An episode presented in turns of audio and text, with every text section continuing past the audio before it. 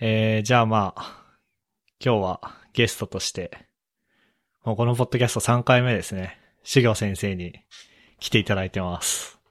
はい、どうも、え三度目のヒデヒデと申します。よろしくお願いします。お願いします。お願い します。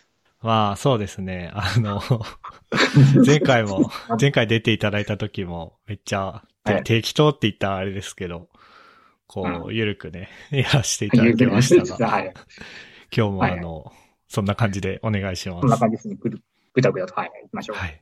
はい。で、どうしようかな。じゃあ、まあ一応あの、初めての方もいらっしゃると思うので、軽く自己紹介お願いしてもよろしいでしょうか。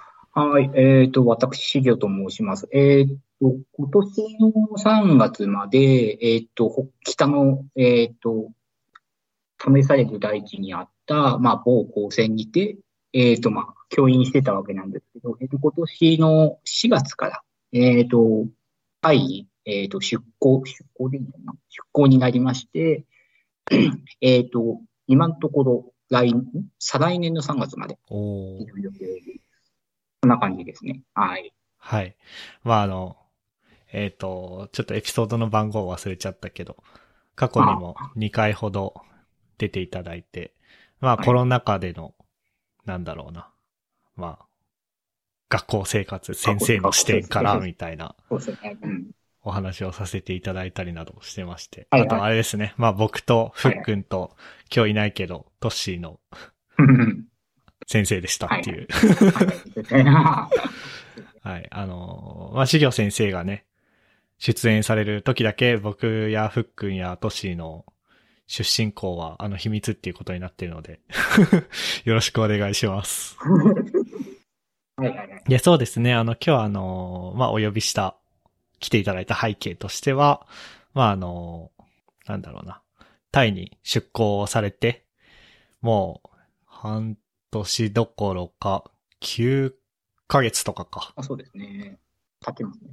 経ってっていうところと、あとはあの、毎年やってる、 これ、これもあの、某高専のアドベントカレンダーっていうのがあって、まあ、始めたのは僕なんですけど、今年もこのアドベントカレンダーも5年目とかかな。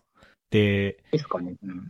21日に、なんか、あ、6年目ですね。すごい。今年で6年目になる某高専のアドベントカレンダーですけど、21日目に、あの、先生も登録されていて、はいはい。タイ関係かなーって書いてたんで、じゃあその、はい。なんだろうな。まあ、ブログのある種下書き的な感じで ね、あこのポッドキャストを使っていただければいいかなっていうところで、はいはい。まあなんだろうな。タイトルとかまだあんま考えてないですけど、どうしようかな。なんか、タイで、タイと光線みたいな感じですかね。まあそんな感じですかね。行きましょう。いろいろお話をお聞きできればと思います。はいはい。そうですね。アイスブレイク的なところで言うと、これはどうしよう。このアイスブレイクって書いてるやつは、これは言及して大丈夫ですかいいっすよ、いいっすよ、いいんじゃない別に。はい。じゃあ、まあ、あの、日経スタイルの記事で、えー、に学生の半数が留年、技術道場、高専で鍛えた AI 起業家っていうタイトルの、まあ、記事を小ノートに貼っておくんですうけ ど、ん。うん、あったよね。これはちょっとあの、盛り上がってましたね。盛り上がりましたね。確かに ね。見出見出しキャッチだよね、本当ね。いやー、ちょっと、これあれですね、メディアのいいところというか、悪いところという か、まああのー記事でちょうどインタビュー受けてる花田健人さん、まあ花健さんっていう風に僕らは呼んでますけど、まあ僕らの4校上の代かな。僕が1年生の時のそうねは5い年生でしたが、なんかいろいろ書いてますね。 これ半数留年ってガチですか 半数はさすがにないでしょう。いや、まあなんか、まあ留年の中に多分さ、なんだっけ、いわゆるなんか途中3年生で抜けたとか、ああ、はい。うんうんうんそういうのもな多分含まさってる、含まさってる、はい、ごめんですね。含まれるのかもしれないけれど、でもそれでも半分はさすがにいかない。多くてせいぜい2、3、多くて2割ぐらいじゃないかな。っていうのが個人的な感覚。そうっすよね。なんかこれはすごいなんか、僕うん先生方。まあ多分その原健さんもそうやって言ったというよりは、多分、いや僕もインタビューとか実は受けたことあるんでわかりますけど、はい。なんかこう、なんだろうな。嘘ではないぐらいに誇張されて誇張されますね、そうそう。書かれるんで、多分そういうことなんだろうなと思いつつ、こう、ああ、先生方、お疲れ様ですっていう。僕らの時の、確か1期生の時、まあ僕、まあ言っちゃったけど、1期 生の時で、だいたい最初42で28だったんですよ、出てきたのが。はいはいはいはい。だいたい3分の2。うん。途中で辞めたり、まあ上から1期生なんで降ってこなかったんで、そうですね。うんまあドロップアウトがそんな感じですね。それよりは今から考え、今は多分そういうことをやると、まあいろいろ怒られが入るってやつで。そうですね。うん。ああね、ままあ彼の、彼の、彼も一時期僕の、僕の強化で あ、はい。危ない目にあったからな、確かに。まあ、ラスボスとしてね、まあね、うん。有名、有名というか自分で言ってましたよね、先生は。まあね、だって5年生で就職決まって、あなんか、後で卒業、あとはもうなんか卒業させてくれんじゃんみたいな感じってあるじゃないですか、学生さんだと。はい。うーん、みたいな。そこまで、あ、そこまで甘くないよ、みたいな感じで。言っとくのはね。まあ一応。まあなんだかんだ言って最終的には通すことがほとんどだけど、よっぽどじゃないから、でもまあ緊張感を持っといてほしいなーっていうのがあります。いやー。まあでも、あれ僕もふっくんも、あれだよね、しぎょ先生のうん教科でやばい目にあったことはないよね。どうだったかななんか、やばいくなった教科がありすぎてどうだったか忘れちゃった。さあ僕ね、なんかね、あのーまああの、こうやってポッドキャストにもね、あのー出ていただいてることからもある通り、結構学生の時から授業以外のところで、しぎょ先生にうんうん。お世話になることが多かったんで、いや、これで修行先生の授業を落としたら気まずすぎだろうと思 って、めっちゃ対策してたんで。僕は大丈夫でしたね。まあ、僕の教科、他のなんかコンピューター系の教科からするとちょっと一緒のとこがあるじゃん。なんか数学、一応数学ベース、なんかモデリングみたいな、なんか、なんか確率使ってどうのこうの、はい。みんな、うん。だからそういうのって割となんかもう、多分今そんなに使わないよ、今、働いてて、そういう教科って。あー、まあそうかもしれないっすね。うん。うん、まあだから、だからね、情報屋さんとして教教養的にまあ知っときゃいいいいだろうけどみたいな。まあだから、学生にじゃあとりあえず覚えてて、まあ社会入ってたら忘れるかもしれないけどみたいな。そういうとこがあるんだよね、僕の教科。うん。まあだけどなんだろう、プロジェクトマネジメント、まあなんか、選票を引くとか、そういうのやった覚えある。ありますあります。カントチャートとか作りまあしれたよ。とか、うんそうそうそう。うんあれとかまあ使うことがあるかもしれない。人によっては。そうっすね。うん。僕はまだ使ってないけど、ただ今後使うかもしれないとかはうん出てきますよね。その、自分が参画して手動かすプロジェクトで使うかはわからないけど、うん。その、ベンダーさんになんか依頼するってなってと、か、まあ、そう。まあ自分が手動かすっていうよりはプロマネっぽいことを求められるってなった時に、いや、うん。 はい、あの、なので、あれですね、一応あの、教科書は実家から持ってきて、今後ろの本棚にありますよ。ちゃんとあるのありますよ。いいえ僕、高専の教科書多分捨ててないっすよ、ほぼ。あ、すげえ。あ、すごいね、それね。なんか、ほ前、ブックオフとか行ったらさ、普通になんか売られてた。 中古本 で。ああ、やっぱりみんな教科書売るのか。 結構、ああ、やっぱそんなもんよね、みたいな感じだった。 そういう思いをした。なんか、まあ僕が専攻科行った理由もそうなんですけど、その、ある程度こう、プログラマーというか IT エンジニアとして働いた後に突然大学院に来てとかってなる可能性も捨てきれないなと思って、はいはいはい。まあね。うんそうなった時のために取っときます。取っといてますよ。おーそうね。まあ、いつどう気代わりというか、まあ、するかわからんからな。私もそうだ。だああ、確かに。一回就職されてから、から、うん、博士課程。まあも、戻ってきて。あ、そっか。一回就職、修士で就職して、して、社会で働きながらドクターに行ったって感じかな、私は。おーで、まあ、暴行戦へっていう。まあ、高校でゲットっていう感じですね。うん。なんかそういうことをやったことある、やってる方が、こう身近にいるっていうのも、まあ今思えば、某高専の時は、いい経験だったなというか、なんかそんなにこう、社会人になってからまた大学に行くとか、働きながら大学に行くっていうことに対して、はい。こう、なんだろうな。まあ今必ずしも日本の世の中が、か、寛容っていうかそういうのあるよねっていう感じに全体的になってるかっていうと、そうでもない気はするんですけうど。ん、まあ、うん。でも自分個人として考えたときに、あ、そういえば、先生もそうだし、まあ、一社目の会社とかは特に多かったですけど、はいそういう人が、そういう人周りにいたなっていうんで、なんかそれもうん。いいですね。ロールモデルというか、事例が周りにたくさんあるっていう意味で。まあ、そうですね。うん、はい。まあ、てなくて、はい。まあ、ててなわけで、ちょっと、アイスブレイクが思ったよりも盛り上がりましたが、本題に行きましょうか。はいはい。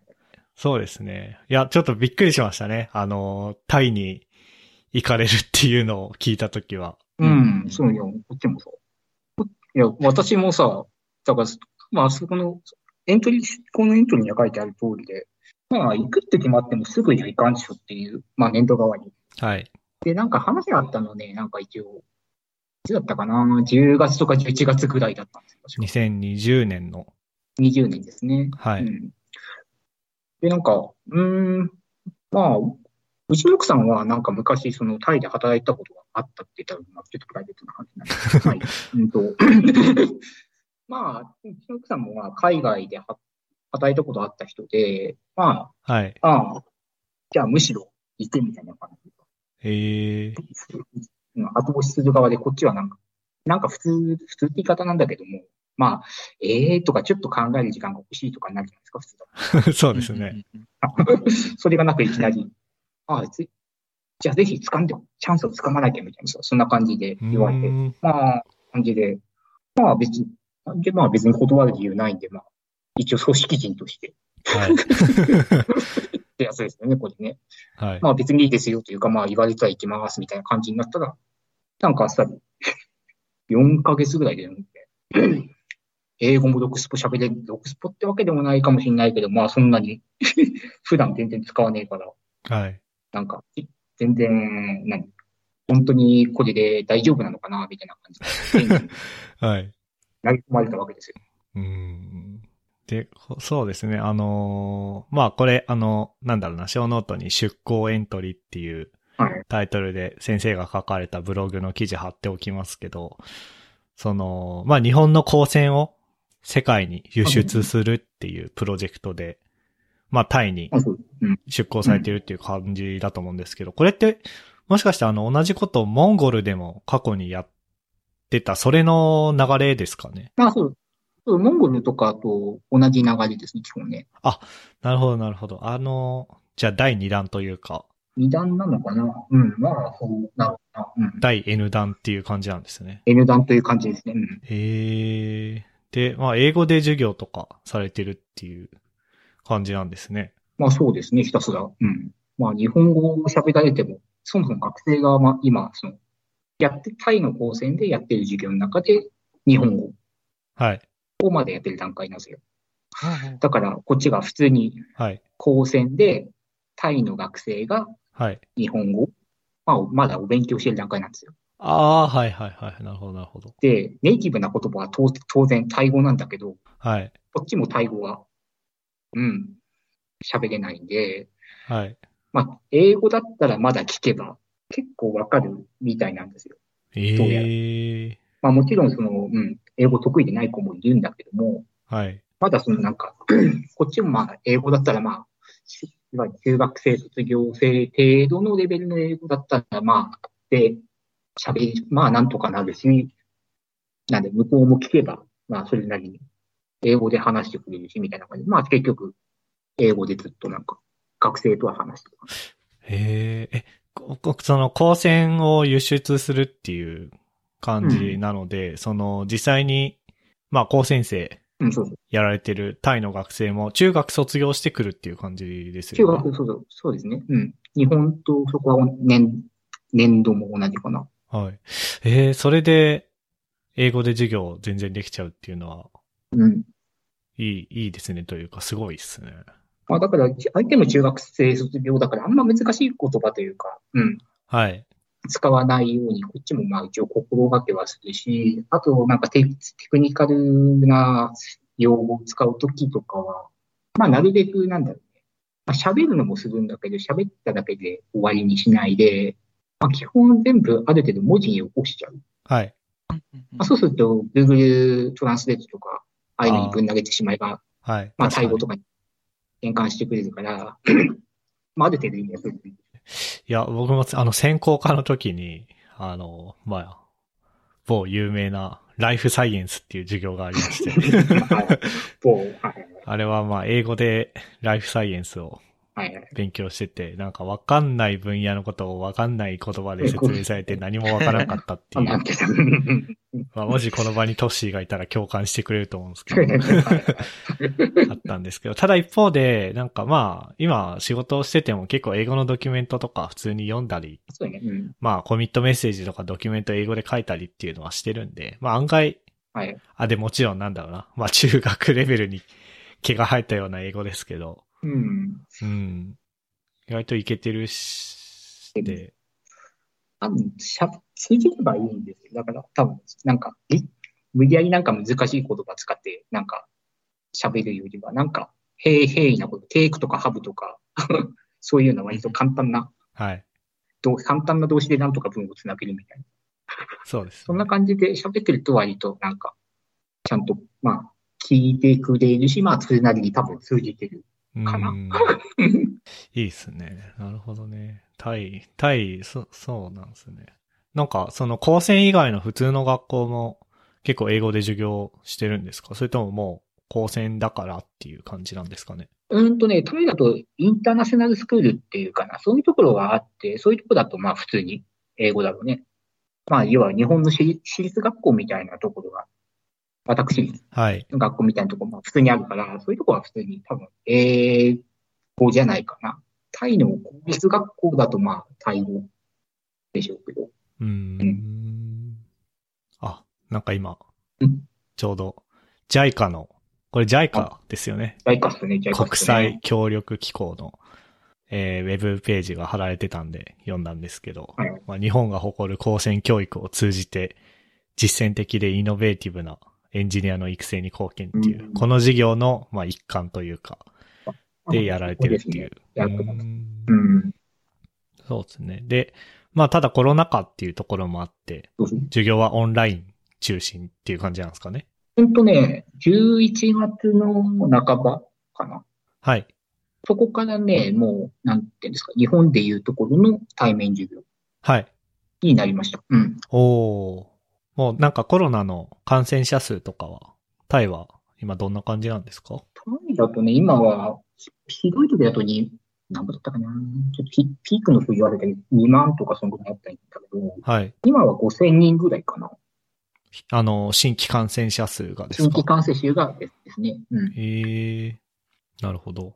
まあ日本から見るとね、うん。はい。数字は少ないかなって気はするんだけど。うん 日本がまあドラスティックにっていうか、急になん か、急に2桁になとか3桁ぐらいになってるから、そうでそすれから見ね。はまあ全然減りは鈍いなとは思うけど。うん。ちょっと日本のこの減り方は僕もちょっと謎、謎ですけどね。 うん、そうそう。あの、ワクチンとかはもうタイも、その学生さんとかにも行き渡ってるっていう感じなんですかね。学生、うん、学生もなんだっけな、12歳から18歳ぐらいかな。そこのとこの学生は、えっ、と、ファイザーのワクチンを多分2回打ってるはずですね。おお。まあじゃあもう全然対面でもっていう感じはしあますあ、ね。感じですね。うんうねん。だから学生も寮に入って、普通に。おー 量量も輸出してるんですね。 あ、ただね、なんか、その、今僕の、まあ、勤めてる先のところって、まあ、基本的に大学の一角に高専があるみたいな店なんですよ。はい。なんで、寮自体は、どうやら大学はい。の設備なんですよ。おーだからね、なんとの、まあ、高専の寮って、まあ、こう言うとなんか、ちょっとなんか、いろいろなんか言われそうな気もするけど、まあ、結構年金も入ってて、まあ、過去に、まあ僕らが、僕が学生だった時代とかって、まあいろいろあったわけじゃな いですか。なんかずっと。まあ僕が学生だった時もいろい ろありましたけど あね。のだけど、えーとまあ、そそそういうことはなくて、いわゆる大学の寮で、まあ、ふなんで、まあ、単純に二人部屋で、はい。二人部屋の、まあ、アパートはい。みたいな感じの部屋でしたね。ちょっと中見たら。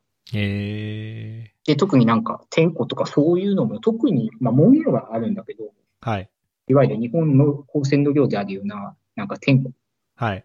そういうのはどこ、あるのかどうかってところ、正直ちょっとわかんないですね。まあ、寮のスタッフ、寮は寮のスタッフっていうのがちゃんといるんで、はいその人がまあ、その人たちがちゃんとやってくれてるんだと思うんだけど。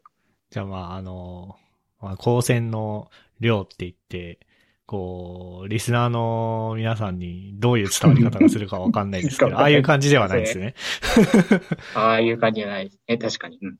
寮の文化は輸出されてないということですね。ないね、多分。それはないわ。うん。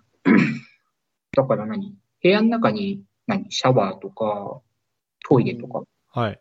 普通にあるし、あと、まあ、寮の引っ越しがちょうどその、対面授業始まる前の時に、えっ、と、あったんですよ。はい。学生が寮に入る。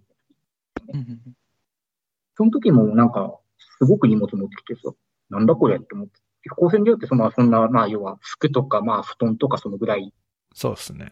が教科書とかそのそんなもんかなと思ったら、なんか冷蔵庫とか持ってきてさ。 えー、あ、じゃあまあ普通になんかもう、なんだろうな。だからまあの、ルームシェアをしてるみたいな、アパートとかまあ、そうです。そうですね。そのイメージでいいと思います。はいえーまあ、二人部屋で。うん。その、なんか、なんだろうな。まあ、寮とかだと、大浴場うん、あ、日本の寮だと大浴場があって、うん。で、あとはなんだろう。その、トイレとかも階に一つで共用でっていううん。感じだと思うんですけど、そもそもそういうのが、まあ、馴染む文化じゃないっていうのはあるかもしれないですね。うん。洗濯機だけは一応共用か。それ、おー。それぐらいかな。パッと見た感じの共用施設って。なるほど、なるほど。じゃあ結構プライベートの確保はは、うん。されてそうですね。されてそうですね。高専苫小牧の量も新しい。今のは消した方がいいで高専すのか量も新しくなりま した。はい。い今の地名は消しといた方がいいですかまあ、決してまあ、任せる。はい。 そうですね。で、えっ、と、まあ、しげお先生はコンピューター工学科っていうところにそうですね。在籍されてるみたいですけど、他にはなんか学科、何があるんですかうーんとね、何年前だろうな。2019年の4月に、メカトロニクス工学。メカトロニクス工学科。はい。メカトロニクス学。まあ、ちょっとどういうのかわかんない。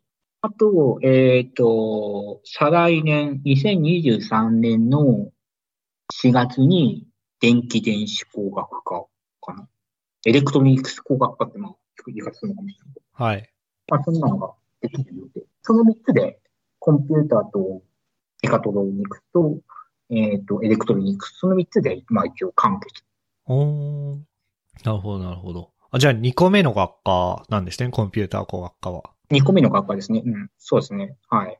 先に、2019年か。じゃあ先に2年ぐらい、えー機械メ、メカトロニクスでやっておいて、まあ、そうね。うん。で、2個目にコンピューター工学科と。はい。その、1個目のメカトロニクスにも先生の知り合いとかが先立って行かれてたっていう感じなんですかまあそうですね。その前に、うん。行く、僕が行く前に、もうすでにメカトロに、メカトロの、メカトロって言っちゃうけど、メカトロの学校に、何人だったかな ?2 人かな ?3 人か。はい。だから入ったわけです ね。うん。えー、それ、二人とか三人、メガトロは二人三人なのに、コンピューター工学科は、まずは、修行先生一人っていう感じだったんですね。まあ、その辺はいろいろ諸般の事情がありましてというやつなんですけど、まあ、そこはあんまりここで話せないんで、はい。まあ、一応、うん、はい、4月に来たら、うん、タイ人の先生一人と僕一人。うんうんうんうん、かつオンライン授業ですよ。で、面と向かって挨拶する機会も取れず。うーん。だからなかなかね、でなんだ。うん、で、かつ持つ教科が3教科。はい。でえかつ、まあ、日本何日本の一応資料、日本での高専の資料をまあ持ってって、えっ、と、それを、まあなんか、翻訳じゃないけど、翻訳してやるってこともまあできたんだけど、結局そのなんか、うんまあ、上の人たちって言い方なんだけども、まあ、そこら辺でこの学校の教科はこれを教えなさい、この教科はこれを教えなさい、この教科はこれを教えなさい、みたいなのが。まあ一応、調べすほど細かくはないんだけど、ざっくりとしたところあるわけですよ。はい。大まかに。で、それに沿ってやっていこうとすると、うーん、なかなか大変ねっていう。例えばなんだプログラミングも、高専って大体1年生って、大体 C なんですよ。そうですあのね。高専ってうん。いきなり Python ですよ。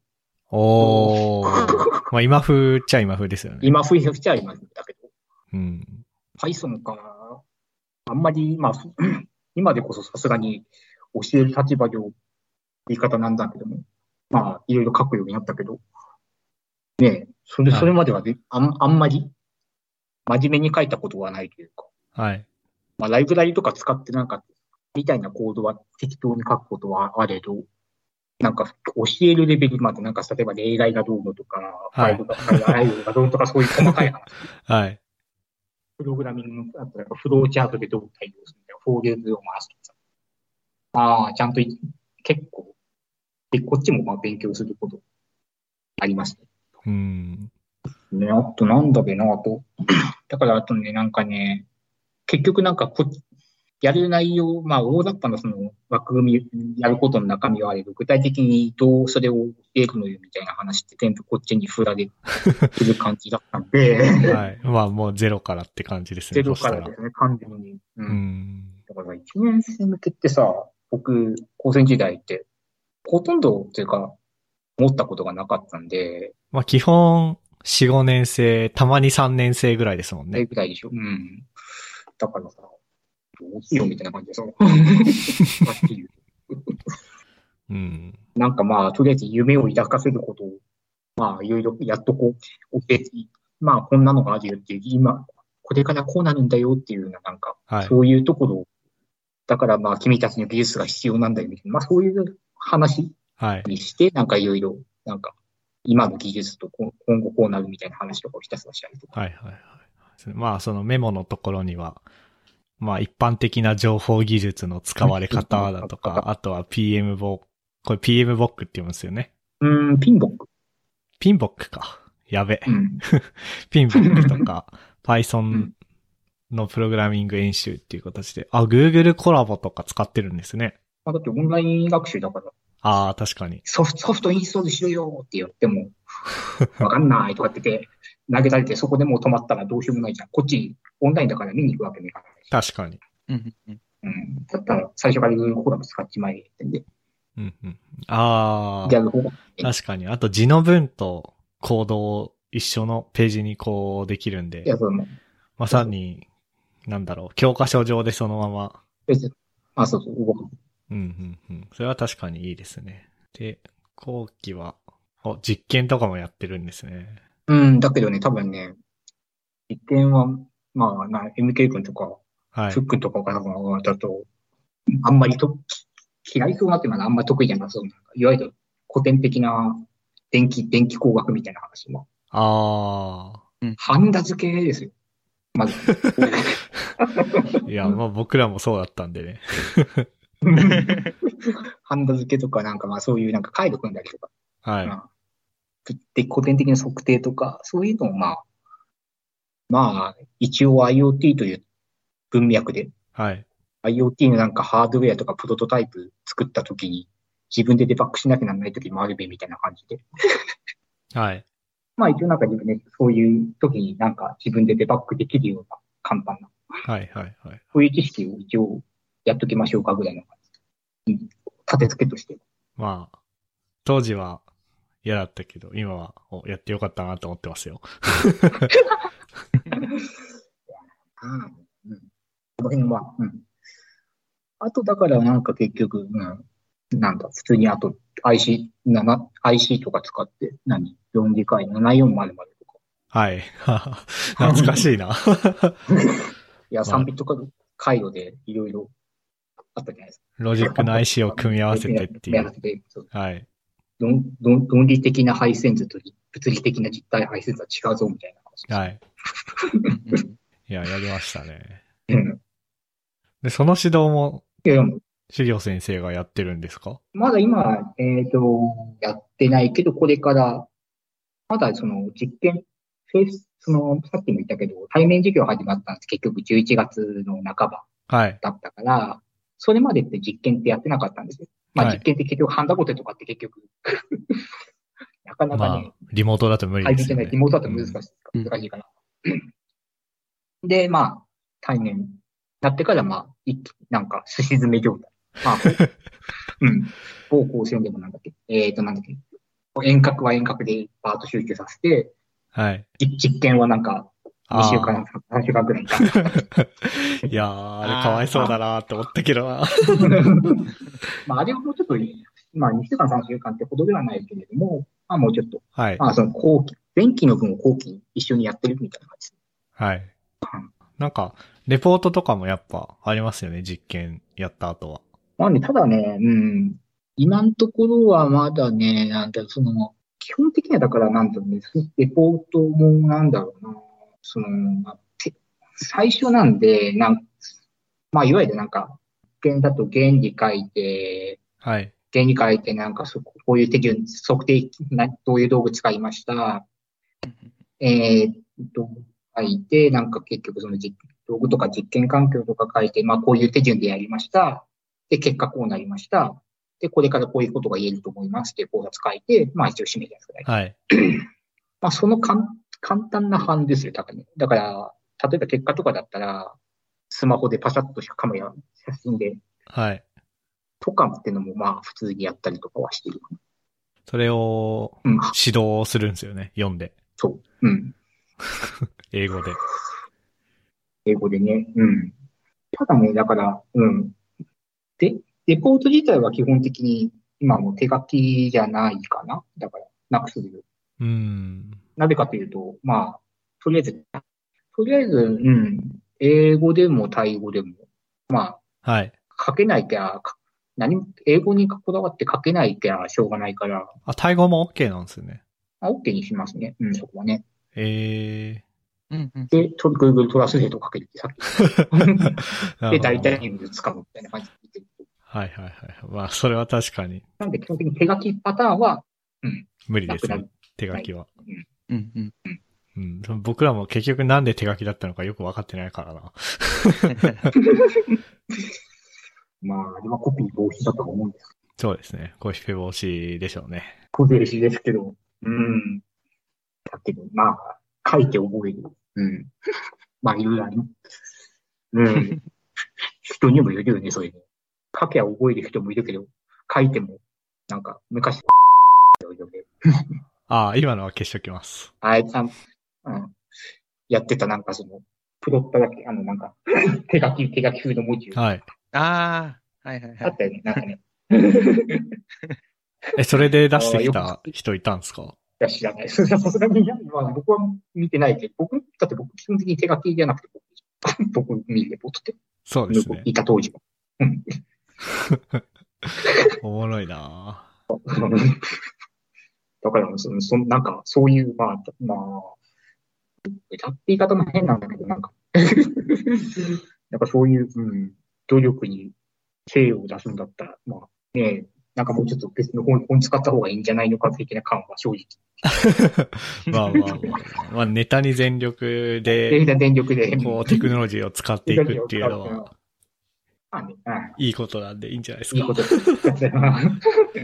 そうですね。まあ、タイには、まあ、日本の光線を輸出しに行くっていう感じで、まあ、ゼロから、その、うんカリキュラムとかも作っていくっていううん感じですね。じゃあもうほとんどあれですね、学科を、ほとんどっていうかもう、まさに学科をゼロから立ち上げてるっていう感じですね。うん。そうそう、だから、肩書き自体は学科長って肩書きが一応あってさおー、学科長、いいですね。で、一応なん、何結局、カリキュラムを組んでいくんだけど、なんか、 さあ、どの方向に持ってこうかなーってのは、まあ、ちょっといろいろはい。考えて。うん、ただ、一応なんか、その、その、タイに転された経緯というか、まあ、ちょっと先の話に戻るかもしれないけれど、一応なんだろう、コンピューターの専門家っつうよりは、サイバーセキュリティの専門家みたいな立ち位置で一応言ってるんですよ。あー、なるほど。はい。だからまあ、多分その路線ではい。行くことになるんだろうな、ってな感じです。なるほど、なるほど。確かに。まあずっと、まあ僕の時もそうでしたけど、うん。セキュリティの研究をまあ、そうですね。やってうまん、しちたょっともんでね。もないけど、うん、まあそうですね。ず、ずっとってか。んちょうどでもあれか、僕が、こう、先生のところで研究室入ってやり始めるぐらいからか。ちょうど。まあそうですね。うん。まあ一応なんだろう、他の学科との、ほその、大学の中にさっき高専あるって言い方をおっしゃったけど、はい結局大学にもやっぱり情報工学科みたいなのがあるわけですよ。IT とかって。はい。で、結局そ、そいつ、そいつ、そいつだって言い方なんだけど、そっちの方とも、うん。まあある程度、何色を分けなきゃならないっていうのかな。ああ、そうですね。うんうんなんとなんか、見たらなんか、大学の方はなんかビジネスインテリジェン、ビジネス IT テクノロジーみたいな、ビジネステクノロジーかあ。ビジネステクノロジーとか、一応なんだろう、その、あとなんかまあ、データインテリジェンスみたいな、そういうはい AI 的な、発想的な話とか。あ大すでにあ学るけでどそっちに振るんですね。まあ、わかんない。そこ、うん。まあ、そういうのもあったりするから、はい。まあ、具体的に何を教えてるのかも、そこまで細かくは見てないんだけど、はい。まあ、セキュリティって歌ってるとこは歌ってなさそうだから、じゃあまあ、い色分け的にもまあ、こうしといた方が、まあ、何結局、なんか、まあ、被んなくて、被んなくていいというかな。はい。そうですね。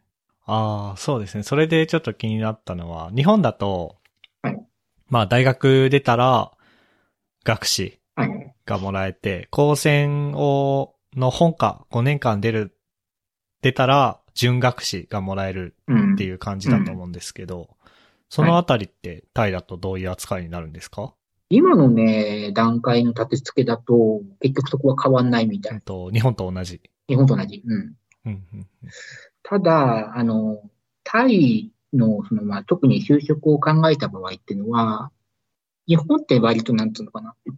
日本の、まあ、特に高専の就職だったら、メンバーシップっていうか、なんだろう。まあ、会社が高専卒で、まあ、好きがあるから拾ってくれますね、よ、みたいな感じじゃないですか。会社の人が来て。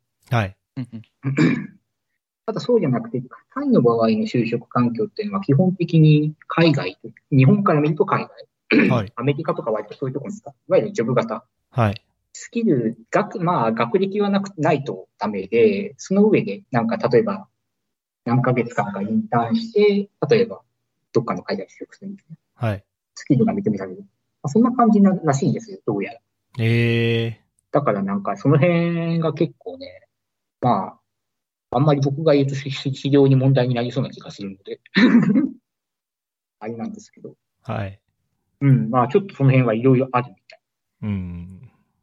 じゃあ、まあ、今、だから、コンピューター工学科うん、は1年生だけがいる形になってると思うんですけど、はい。まあ2年前からやってるメカトロニクス学科なんかは、今一番上が3年生ってことですよね。そうですね。はい。なので、ぼちぼちそういう進路的なところそうですね。うん。も考えたりっていうのがあるんで、なんかそこも、こう、日本と比べてどういうふうになんかその就職と進学の割合とか、うん。そもそもキャリア教育がどうなっていくのかとかは、なんか要注目というか気になるところではありますね。ここは、うん、やっぱり、うん、どう、まあ、そもそも高専文化がタイにはないから、人学士って何ですかみたいな感じになりそうじゃん。それこそ。まあ日本ですらそうですからね。なおの、なおのことだから、ねえ、だから、どう家を持っていくのかっていうのは多分、まあ、僕の仕事ではなくて上の人のお仕事なんでしょうけど、そこら辺は。はい。とか、あと、まあ、国レベルとか、ちゃんとやってもらうような。そうですね。まあ、そこはもう、こう見守るしかないですね。今文字しかないですね。うん僕は。まあ、タイの高専の話は、そんなところですかね。うん。あとなんか、ふっくんとか気になるお話ありますああ、そうっすね。あの、日本の高専だと男女比的になんか男がああ。多。いみたいなあーあったんですけど、タイってどんな感じなんですかちょっと気になってました。本当ね、その辺は、具体的に何何人かってことなんだけど、本当ね、タイの場、高専の場合って、今のところなんだけども、まあ、一クラスが24人、いや入学時で、はい。で、3年生に何人かが日本の高専に留学してまはいはいはいはいはい。す。まあ3人とか4人かな。はい。各区だそうですね。それでまあ20人ぐらいになるっていうのが、まあ今の目覚悟の3年とか2年はい。で、今年、今年の4月からのは、今年の4、ごめん、今年の4月からは、えっ、と、メカトロコースも、えっ、と、コンピュータコースも、24人のクラスが2つはい。ずつできてるんですよ。だから、だからメカトロ学科全体で見ると、48人。あ、コンピュータでも48人。あ、そういうことなんですね。なんか日本の高専だと、まあ、学科イコールクラスっていう感じだったと思うんですけど、そうそう。うん。タイの高専だと、まあ、学科の下にクラスが2つぶら下がってるみたいな。だったけど、今のところそうですね。うん。 ということは、大変ですね。教える科目が3教科なんだけど、その、6、6クラスが対象になるみたいな感じですかね。あ、だから、ごめん。それは、うん、前期のじゃ3教科で、今、後期になったから、なんだ。はい。まあ僕今一つなんですよ、持ってるの。あ、そうなんですね。一つ。あ、そっかそっ実か験。、あと実験とその実習系なんで、はい。そっちはなんか48人、一クラスで、まはあやってる感じなんですね、どうやら。えー、ます。だからね、まあ、授業期間はまあ、あれなんだけど、まあでも同じことを結局、最初と、まあ、僕授業あるの月曜日なんだけども、100月曜日午前中100分やってる。同じことをまた午後100分やる。うんうんうんうん。そんな感じ。で、あれ、だ、男女比でしたっけあ、ごめん、そうそうそう、は話を戻すんだっけ。うん男男女比はね、大体ね、クラスに、24人中のそのクラスの中に、6人から7人。はい。だから大体結局に、パーセンテージで言うと25%とかえー。 30%以下。まあ、じゃあ少ないには少ないんだけど、えっと、ただ僕らの時はじゃあ42人のクラスで確か女子6人とかだったんで、うん、その割合は多いというか。多いですね。うん。コンピューターはまあそんな感じであったし、あとメカトロも大体そんな感じなんですよ。あ、そうなんですね。機械もなんか女子、女子というか、が多い。メカトロ、まあ、あ僕の、同じ僕らの代の機械工学科は40何人かいて女子1人だけっていう感じだったりとか、女子いないとかも、はい。 そうですね。うん、でも、なんだろうな。その、まあ、結局それって、だから日本の、まあ、僕らの、僕らはあんまそういう教育受けた覚えが、まあ、男子だったからかもしれないですけど、ないんですけど、やっぱりこう、うんまあ、女の子って、なん、なんだっけな。なんでしたっけマスうん、マス、テクノロジー、サイエンスとかなんかまとめてなんとかって言うじゃないですか。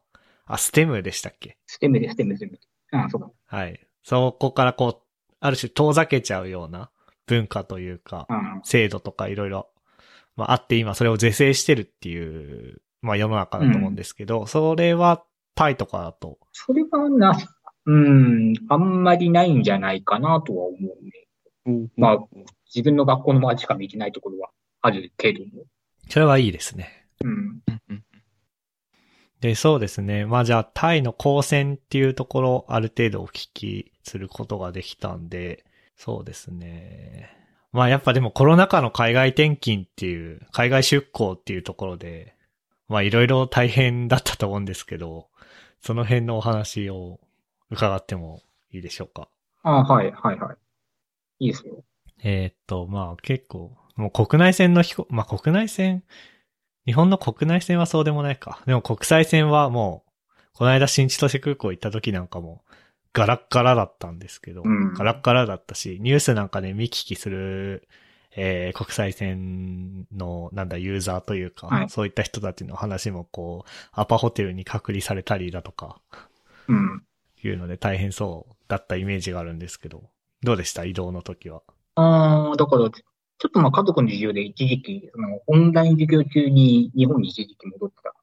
まあ1ヶ月半ぐらいかな。はい。戻ってたことがあったんですけど、 まあ、基本的にはまあ全部一、一回一回、その、飛行機に乗る前に全部、検 PCR 検査はいか。な、 70、登場72時間前にやって、まあそれがうん、陰性ですよってことを確認して、で、飛行機に乗る。まあ、だけど基本的には、その、まあその検査がめんどくさい。うん。飛行機に乗ることに関しては。あと、それが一つと、あとだから結局、入国した時にある隔離。はい。あれがまあ、あれがね、まあ正直、うん。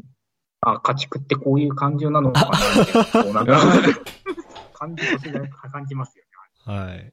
まあなんか日本だとビジネスホテルに、えー、なんだろうな、隔離されて、で、なんだっけな、定期的に来る電話連絡に答えないと名前をさらされるとかだった気がするんですけど、あそうタイだとどんな感じでしたタイは完全にホテルの部屋に一定です。廊下とかにも出れないっていう。廊下にも出れます。おー。おーだからね、うん、本当に、何ベッドと、まあ、机と、まあ、風呂、風呂トイレ。はい。てかそう、うん、そこの、まあ、まあ、部屋自体は、まあ、ある程度、まあ、日本のホテルから見れば全然広いので、あ、そうなんです。まあ、多少なりとも、うん、アパホテルとか、そういうところから比較すると、まあ、やっぱり広いんで、うん、まあ、運動とかはやろうと思えばできるっちゃできるんですけど、はい。 でもね、うん、結局、うん、全く出れないでし、まあなんか、ご飯とかも、なんか、部屋の前にテーブルがあって、はい。そこの上になんか、こなんかまあ、その、ホテルの人が弁当を持ってきて、置いて、置きましたってピンポン鳴らすんですよ。はい。で、それを合図に、まあ、取りに行く。はい。で取りに行くのも速やかにやって、絶対に廊下に行ってはいけないみたいな。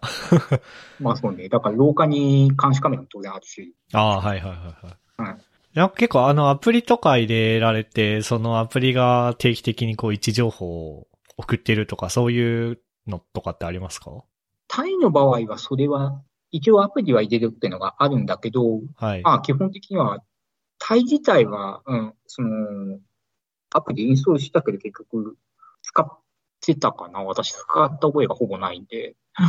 日本だとなんかその、なんだっけな、MySOS だかいうアプリがあって、そこで、なんかまあいろいろ。まあ、日本だとその完全に、何日、僕の場合だったら3日間ホテルに閉じ込められて、その後はまあ自主隔離みたいな感じで。はい。 だった、だったから、まあ、ずっと部屋にいるとは限らず、まあ、買い物とか、そういうのはまあ、普通にしたわけだから、はい。まあ、自由に、自由、そこまで自由というわけではないけど、まあ、ほ部屋からは出れる状況だったんだけどね。はい。で、まあ、ホタイの場合は完全にもう密閉で、はい。誰も本当に、うん、呼ばれない限り外に出てはいけませんみたいな状況だったから、はい。もう、こういうアプリを入れるうんぬんかんぬんって感じじゃもう全然ないし。確かに。うんで、外にまあ一応隔離はあって、外に出ても、出た、出て、まあ一応一応情報、まあ一応なんかその、びうん、入国の際になんか番号振られて、そはれい。に対し、それで一応なんかアプリに登録は、主張はしてはいるんだけど、はい。結局使った子かどうかは、う。うんん、割とどうでもいいっちゃ悪いけど、まあ、確かに。いいからみたいな、そんな感じです。 確かに廊下にすら出られないんだったらもうアプリで位置情報うんぬんとかそういう話でもないですしね。うん。いやーきついですね。それが3、ん ?2 週、3週間でしたっけ2週間 ?2 週こ間。の時は、うん、ただ今は、今はそのタイの国も、なんだろう、ある程度、あの観光で食ってる国なんで、はいタイ自体は。GDP の7 6割、7割ぐらいが、まあ観光業収入みたいになったかなどどっかで言うのそうそうだけど。はい。なんで、なんか日本からとか、まあ、その、海外とかだったら、例えば、ワクチンちゃんと2回打ってれば、えっ、と、い1日隔離すれば、まあ、それでいいですよってな。まはあ、いそ。んな感じみたいです。あ、そうなんですね。うん。だいぶ厳しいというか、まあ厳格というか、そういう感じで したね。うん、まあ、そうね、かなりね。何も、何もですることがないってわけでもない。やることはあるんだけど、ずっと同じ部屋にいるのは本当大変だから。いや大変ですよね。なんか、しかもあれですか、ユニットバスとかですか、やっぱり。まあ、そうね、基本的に、シャワーとか、はいシャ。ワーでユニットバスがないとか、シャワーで、ああ、そっかそっか。はい。結局、まあ、要は結局、結局各自のホテルも値段っていろいろ、はい。各自の、各ホテルによって、なんか、うん、お値段が自由に決められるっていうかなはい。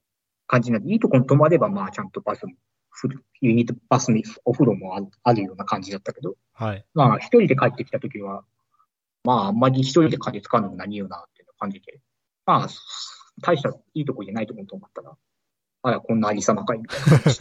いなんか自腹なんですね。 隔離用のホテル代って。や、そうですよ、ね。うん。うん、だから結構な、ええ一泊7000とか8000とか普通に取られるからね。ですよね。それを2週間なんで。うんまあ10万いかないぐらいって9万ぐらい。いは。きついで。すね。 あとは、なんか書いてんのは、入国のレギュレーションの話とかですかね。 まあ結構ね、うん。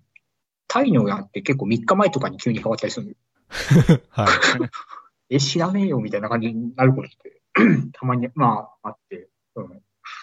だから今度もなんだっけな、12月の半ばに結局、その、今は、なんだっけ、オミクロン株でしたっけあはれい。が はいはい。流行りつつあるから、どうやらなくなったようなんだけど、うんオミクロン株が流行ってきたから結局何、 もう、今はその日本からの、さっき言ったように、日本からの入国者一泊でに2回やってれば、えっ、と、2回駐駐車してれば、まあ一泊でって話は、まあなんかホテルでちょっと検査して、ATK っていう、まあ、抗原検査して、良ければもうすぐ出てっていいよっていうふうになるはずだったんだけど、はいまあ。それもなくなって、あーたりするかついしましたね。いやー、すごいですね。まあでも、日本もなんか最近、ちょうどあの、岸田総理が、うん。なんだっけな、ああ、海外からね。まあ、さ、鎖国するわって言って、鎖国は批判を受めけっちて撤回したとか結構あったんで。うん。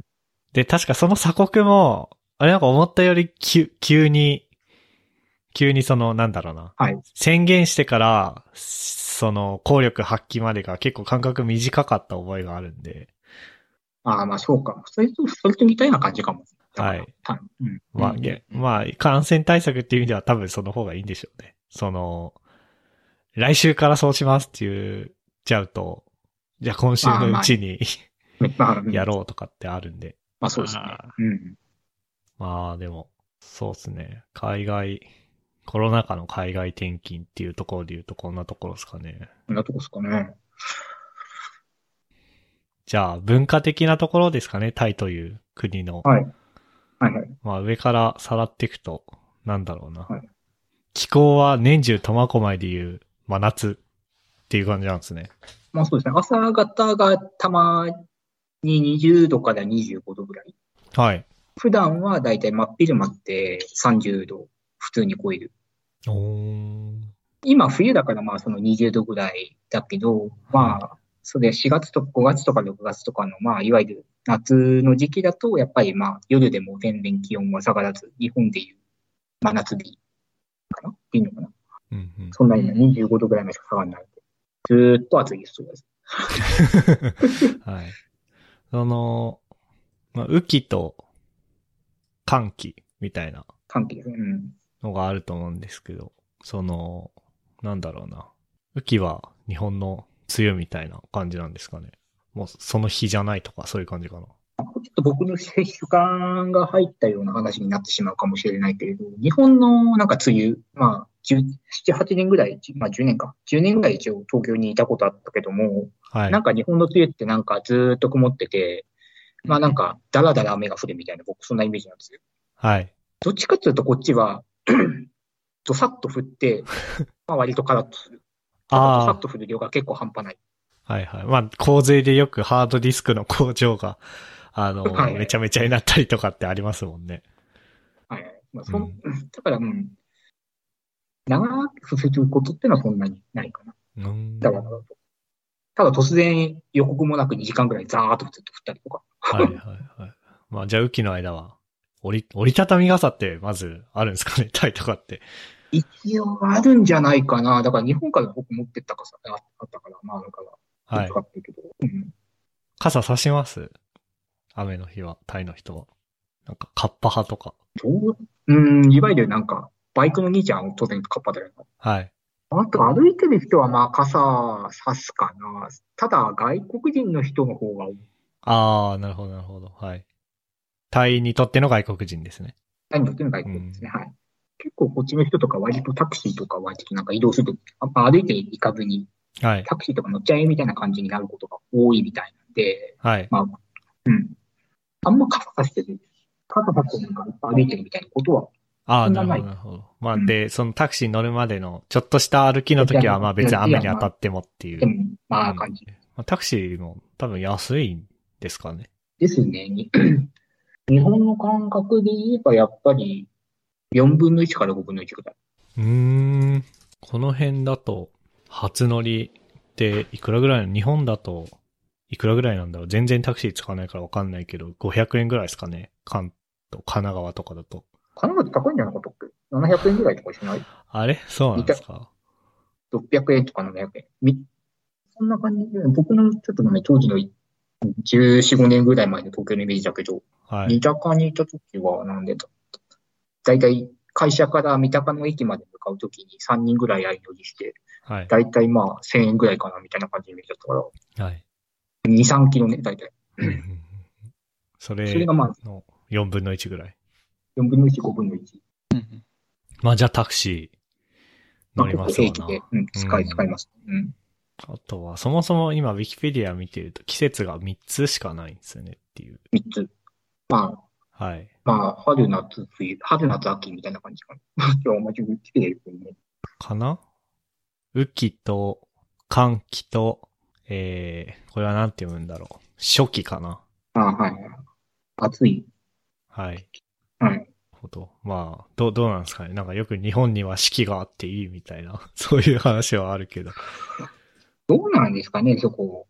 それは実際、こう、まあ、四季がある方がいいかもしんないけど、まあ、ちょっとこれ、うちの奥さんの話になっちゃうけど、はい。とかはやっぱりまあ、寒いとやっぱりなんか、辛いっていう言い方するんです。うん、そうですね。寒いのは嫌ですね。さらにほっかふい。嫌ですね。うん。つ辛い、冷えるから嫌。だからそういう意味では、なんか年中、つわ、暑いっちゃ暑いんで、うん。そういう意味でなんかこっちにいる間は体調良かったみたいね。あーあー、でも確かにそうかもしれないですね。僕今めっちゃ体調悪いっすもん。ちょうど季節の変わり目で。 今この瞬間っていうよりは、ここ1ヶ月ぐらいずっとなんか、眠り、寝起きが良くないんで、うん。うん、なんか、10月末から12月ぐらいまでずっとそうですね。あ毎年。だから確かに、寒い時期がそんなにないっていうのはいいかもしれないですね。ーですね。寒くても20度だからな。そうですね寒くて20度ってのはいいですね。エアコン欠かせないけどね。本当に。 ああ、そうでしょうね。さ、やっと最近寝るときにエアコンをかけないで寝られるような気温になったって感じ。まあ、一応熱帯ですもんね。場所的に。絶対ですからね、場所金。うん。この下に書いてるの面白いですね。大学内の、大学校内にバナナがあるみたいな。バナナの木があるっていう。そうそう。普通になんか、まあ大学だからなんかそういう、なんか森とかさ、そういう自然を大事にじゃないけれど、 はい。キャンパスなのんかあるじゃない緑とキャンパスみたいな。そうそうそうそう。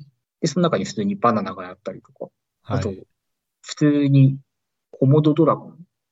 おーコモドかコモドドラゴン。コモドドラゴン。普通に池にいたりとか。ええー、すげえ。池、こなんか鯉みたいなノリみたいな。ああ、そうそう、結構、結構なんか、うん、結構見する。げえ。ええ、それはなんかあれですか柵があってこう、来れないようになってるとか、感じですかええ、全然。普 通に、み道、道とかに普通に出てくる。やば。それ、え、だって、普通に殺されますよね。噛まれたりとかしたら。まあ、ただ向こうから基本的には逃げていくから。あ、そうなんあ、です人ねが、。人が来たら、ささささって。ええー、すご。だけど結構やっぱ大きい。なんうか、んでしょうね。人間、人間ぐらい。いや、やっぱり、おー。人間までけど、うん。いや、ていうか、暑い国って全てがでかいじゃないですか、やっぱ、生物が。あそうね、すべてで、何でもそうだね。アリとかもでかいしさ、うん、おー。雲とかもはい。でかいし。うん。うんうんなんか、食事とかは、どうですか食事ね、まあ、辛いは辛いよね、やっぱね。うん、ですよね。タイって。ひたすらに、うん。それだけ除けば、味自体はまあ、あんまり、うん、うん。なんていうのかな。日本、日本と変わらないとまでは言わないけれど、まあ、そ日本人だったら多分、うん、許容はできるんじゃないかな、比較的。と思うわ。なんか、いわゆるエスニック風味みたいなのあるじゃないですか。エスニック風味。ああ、はい。なんか、ちょっとパクチーの香りがするみたいな。ああ、はい、はい。そういうのは平気な感じですかあ僕は大丈夫なんで、そこ、パクチーとかは。うん。はいパクチーは結構、バサッとか、 普通に入ったりします、するけど、そはい。ういうのもへい、そういうのがダメだったらちょっと辛いことがあるかもね。うん確かに。うんうんなんか、僕も、そう、本場のタイ料理はい、食べたことあって、その、オーストラリアに行った時に、ああ、タイ経由で行ったんですよ。はいはい。タイ国際航空のはいはい。やつ、新千歳から、スワン、んスワンナブーム空港でしたっけはいはい。スワンナブーム空港乗り継ぎの時に、確か、うーんと、あれかな。だから新千歳からスワンナブーム行くときは、あのー王子ホテルが作った機内食。ああ、日本人向けのタイ料理があったんですけど、確かスワンナブームで、まあ当然現地のタイ料理を積み込むと思うんで、そこで食べたやつはもう、すごくめっちゃ辛かったですね。で、ただ結構いけましたね、僕も。はい。その、なんだろうな、新千歳空港で詰め込んだ日本人向けのタイ料理ではなくて、本場のタイ料理うんも結構いけるっていう。そうですね。だから、あんまり、だから、まあ、いろんな学食とか、いろんな店とか、まあ、今、単身赴任状態なんで余裕いたりするけど、はい。あ、そんなに入って、そんなになんか、ここでは食えないなっていうのには出会ったことはないですね。おー。え、なんか、なんだろうな。屋台とかであ、そうですね、普通に。うん。食べてるっていう感じですよね。屋台とかフードコートとか。うんまあ、あと弁当かな、スーパーの。ああ、スーパーの弁当もどんな感じの弁当なんですかだからなんか、なんだろう。大体、スーパーの弁当ってのは、まあ、ご飯と、まあ、おかず一つと、はい。目玉焼き。なんかタイだと割となんか目玉焼きがデコルトっていうかな。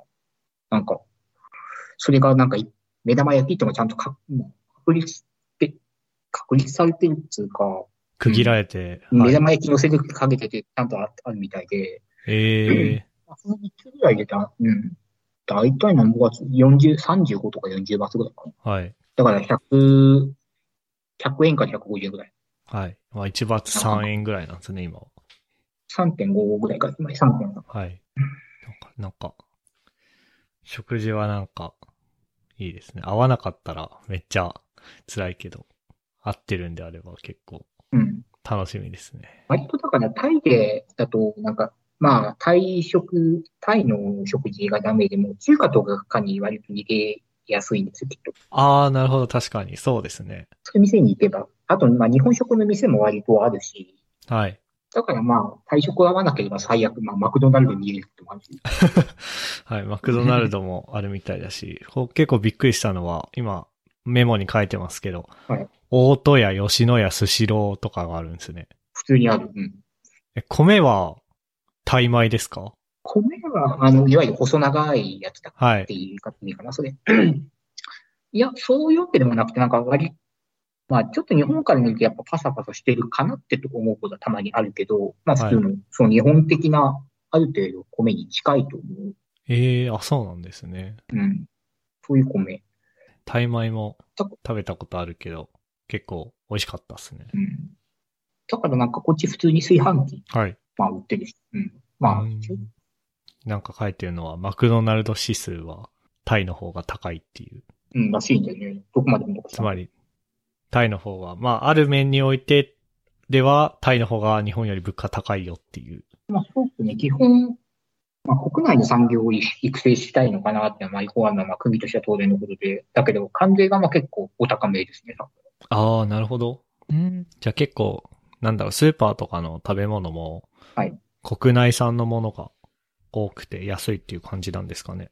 そうですね。国内、タイで、タイの国内で生産されているものは、まあ、うん、うん。普通に、まあ、日本の仮にブランドがついたとしても、そんな高くなく、割とタイのそのものに近い感じの値段で売られているかな。ええまあ。ただ、日本で、はい。日本とかで作ったものを輸入してくると途端に高いですね。端的に言えば大体倍になるっていうおー、でも結構しますね、それは。まあ、そこにも書いてある、書いてあるけど、まあ、100円ショップが60バーツショップ。はい。 200円ぐらい。うん。はいはいはい。ビールもだいたい2倍。はうい、んダイソーがあるんですね、タイに。タイに大差ありますよ。うん。 100店舗近く展開してるんですね。割と結構ありますね、普通に。ええー、なるほど。うんうんうんあとはそうだなああ、なんかそうだな。あのーまあアメリカ生活してる人がよく言ってたのは、まあ今電子書籍があるんであれですけど、はい日本語の本を買おうとするとやたら高いとかは言ってましたね。ああ、まそずれ、タイだとどうなんですかね。やっぱり。うん。紀ノ国屋がまあ、そのタイのその中心部っていうのかな。はい。サイアムとかそういうところにあるけど、まあ大体日本のお値段に、大体3割から4割うんうんうん、乗っかってる感じ。まあ、輸送代とか重いで。重いですからね、本は。うん。うん。と、そうだな。なんかあとあるかな。あれっすね、あの、たまに、しぎょ先生のツイッター見ると、現地の屋台の うん。食べ物の写真をめちゃくちゃ上げてくれてて、あれ見るの結構好きなんですけど、あのはい。 あれですね、ある時虫が、虫を食べてるみたいな、なんかはい。あったような記憶があって、はい。あ、ほん、なんかこれまで動画の中だけで見てたんですよ。なんか YouTube で、あの、タイの屋台でこんなもの売ってましたみたいに上がってる動画結構あって見てたんですけどはい、あの、おうー。本当本当だったんだっていうので、ちょっと感動しました。この虫の素揚げとかありますね。ツイート今辿ると。そううん。へなんか、まあ4種類、うん、いろいろ選べるようだったけど、なんか、よくわかんねえやってなったら、まあ、初心者、初心者と思われたのか、まあ、海外の人だと思われたのかで、まあ、一番優しそうなのをちゃんと選ぶ。ー。 はい。いいっすね。へー。結構、なんだろうな。虫、食べようって思っていけた感じですか ああ、だけど多分子供たちいたらいけないっていうか、スルーされる し、はい。うんうんうんうん。 まあ、食っとくなら今んち今のうちかみたいな感じで。ああ、そういう感じなんですね。じゃあ結構なんか、なんだろうな。まあ自分にとって新しい食べ物にチャレンジする敷地というかは、先生自体はそんなに高いってわけじゃないですね。ああ、それは大全然ないしね、私。 おー、いいですまね。あ、購入だもん。僕結構高いんですよね、その敷地が。ああ、えー服も結構いける購入だばっしたかった。自分もなんか、あの、り前函館に行った時旅行行った時になんか、乾燥した虫の自動販売機みたいなのを見つけたことがあって、うん。あの、そういうのは、あの、知的好奇心で買っちゃうタイプです ね。へえ、そうか。じゃあ僕だけか、結構。なんか、なんだっけな、この間、渋谷に行った時に、なんかたまたま、ただでもらった、配ってた、あの、なんだっけな、なんかコオロギの粉末かなんかが練り込まれたクッキーだかなんだかがあって、うんうんもう、もらって2週間ぐらい経つけど、まだこ う、チャレンジできていないっていう。 あ、トッシーがなんか来た。おあ、今ミュートになってんのか。今あれですね、1時間ぐらい収録した後の、うん。こう、休憩タイムですね。お久しぶりです、先生。ご無沙汰です。お願いします。カメラは、あの、寝起きなんでつけじゃないで す。そういうそういう意味はい、わかった。さっきまで何の話してましたっけなんだっけ。あ 屋台の話をしてたような気が。ああ、そうだ、屋台の、なんだっけ。食べ物の、あれだ。新しい食べ物にチャレンジする敷地みたいな話があったのか。で、そっからあれですね、ちょっとトイレ休憩タイムになって、はいトイレ休憩タイムをやって、こっからし、あのー収録再開してるっていう感じなんですが、その間にトッシーも参戦してきたんで、はい。お今起きました。ごい動機だ。はじゃあ4人でやっていきましょう。ー い。ガラガラだけど、すいません。いあ、そう、なんか調子悪いは いな。あんま無理しないで。や、あの、寝起きで声がガラガラあだあけー、なんそういだうけこどと。ね。 そうですね。まあ、まあ、ネットの話いきますか、じゃあ。いきます。はい。これ気になりますね。タイのインターネット。携帯電話のパケット代は結構、日本よりも、これだいぶ安いですよね。なんかね、なんでこんなに安いのよって感じもするんだけど。まあ、普通のプランで大体なんだうーんと、年間1700。まあ、これだとなんぼだいうーんと、年間1500バーツぐ、1500まで払う。1500バーツぐらい払えば、10メガパケット量制限なしの。で、通信し放題のプランが普通にあったりするね。はいはいはいはい。10。その他にも、うん、なんだっけな、普通になんか、プロモーション、まあ、なんか携帯電話会社、大楽3つあるんだけど、はい。その3つの会社で、まあ3つの会社のうち、まあそのうちの1つなんだけども、AIS って会社が、まあ一応プロモーション、LINEPay、LINE とかとなんか組んで、まあいろいろプロモーションやってて、ええ15日15ギガ15バーツ、ー、15日10。 50円ぐらい、す15ギガを半月使えて55円。 50円。すごいですね。え、アンテナの、その、なんだろうな。なんか、カバー範囲というか、県外になったりとかってしますあ、県外ないですね。基本的に、バン私、移動範囲で大体、まあ、バンコクの東南、東南アジアまあ、トンボっていうとこにいるけど、その辺と、あと、あの、さっき、ハッチラット、MK 君のトックセリスから出た、スワンナプーム空港かな。はいあ。そスワンナプーム空港の近くに大その高専自体はあって、あ、あそそうこなんまでですまあね。通勤してんだけど、その辺の範囲、移動範囲だったら、まあ、途切れることは100%ないっていう。ええあ、じゃあ、すもう全然安いですね。すご。すごいな。なんなんですかね。やっぱじゃあ、日本って高いのかな、携帯代。いや、だからこれを見ちゃうと、高いなって感じになっちゃう。いや、そうですよね。いや、それは菅総理も頑張るわっていう感じですね。っていう感じですね。で、さっきちらっと LINE が出てきたけど、はいメッセンジャーアプリはタイだ、タイでも LINE なんですね。定番というか。うんタイはね、LINE 文化って言っていいレベルかもしれないぐらい LINE 使うわ。本当にええへえ。なんていうの、学校からの、いわゆるオフィシャルな連絡、はい。それも全部 LINE だし、ええすごいな。日本よりデジタル進んでそう。うん。うん、かなり、うん、かなりそう。LINE 以外ほとんど使わないって言っちゃうかな、コミュニケーションツールとしては。うんうんうん。まあ、まあたまに LINE うん、はい。たまあ、たまにゲームとかいる人とかだと、まあ、ディスコとかそういう、はいはい行はくい。人もいるけど、まあ、ジェネラルなものではないジでェすネかラらね。ルなものとしてはない。んうんジェネラルなものとしてはもう完全に老若な男女、ラインですね。へえ、え、LINE それ、へーあれなのかなアジア向けに結構頑張ってんのかなあ、タイももしかしたらそうかもしれないね、本当に。へえ、すごいな。じゃあなんかスタンプが変えてとか、そういう日あそ本うそのうそう LINE と全く同じですかね。あうん、そういうのは同じみたい、全く。スタンプも。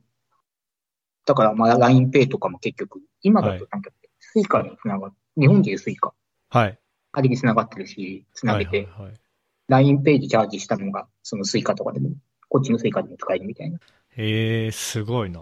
ああ、なんか、あとあれだな。iPhone と Android とかだとどうですか比率というか。あー具体的な数字っていうよりは、多分これ僕の直感というか、まはあい僕の主観なんだけども、僕あった上だと、大体8対2ぐらい、8が Android、2が iPhone。ああ、まあそうですよね。ただ、はい、ただ、みんなね、あの、授業とか、はい。あるじゃないですか。その、まあ僕、学校で。はい。大体ノートパソコンと iPad ってきてて、iPad でノート。ええ、iPad のペンシルでですかああ、ペンシルで、うん。ええあ、すごいな。進んでますね。進んでるし。その辺はうん。まあ、確かにその、なんか世界的に見ても Android の方がスマホのシェアは全然多いし、第一の選択肢になりやすいと思うんですけど、タブレットは逆に言うと iPad 以外今、ないに等しいですからね。 はい、もう一つが、うん。あ、でもその組み合わせでやるんですね。だから授業資料とかを全部 PDF で全部ぶん投げて、はい。まあ学生がその資料をいろいろ PDF の余白とかに、まあ、ノート代わりにメモを取っていくみたいな、そんな感じ。だと、それだと、さっき携帯代の話ありましたけど、はいはい。なんか、日本だと、あの、ソシャゲやるにも、あの、うん。なんだろう、ギガが全然なくなるから、ああ、もうソシャゲにギガ使ってらんないわ、とか、ある、あったと思うんですけど、うんなんか、それタイの場合安いんで、なんか、タイの方がソシャゲやりまくったりとかできそうだなってのはちょっと思いました。動画見たりだとか。確かに。や、そう、多分普通にそうで、なんだろう。例えばまあ学生とかだったら、何いわゆる大学の中に、まあ、特に日本の大学でも今はそうなんだろうとは思うんだけど、まあ普通に Wi-Fi とかはい。のあのあが普通に張り巡らされてるし、まあ、寮の中にも Wi-Fi は普通に飛んでて、それで、まあ結局そこの上でゲームをしてる。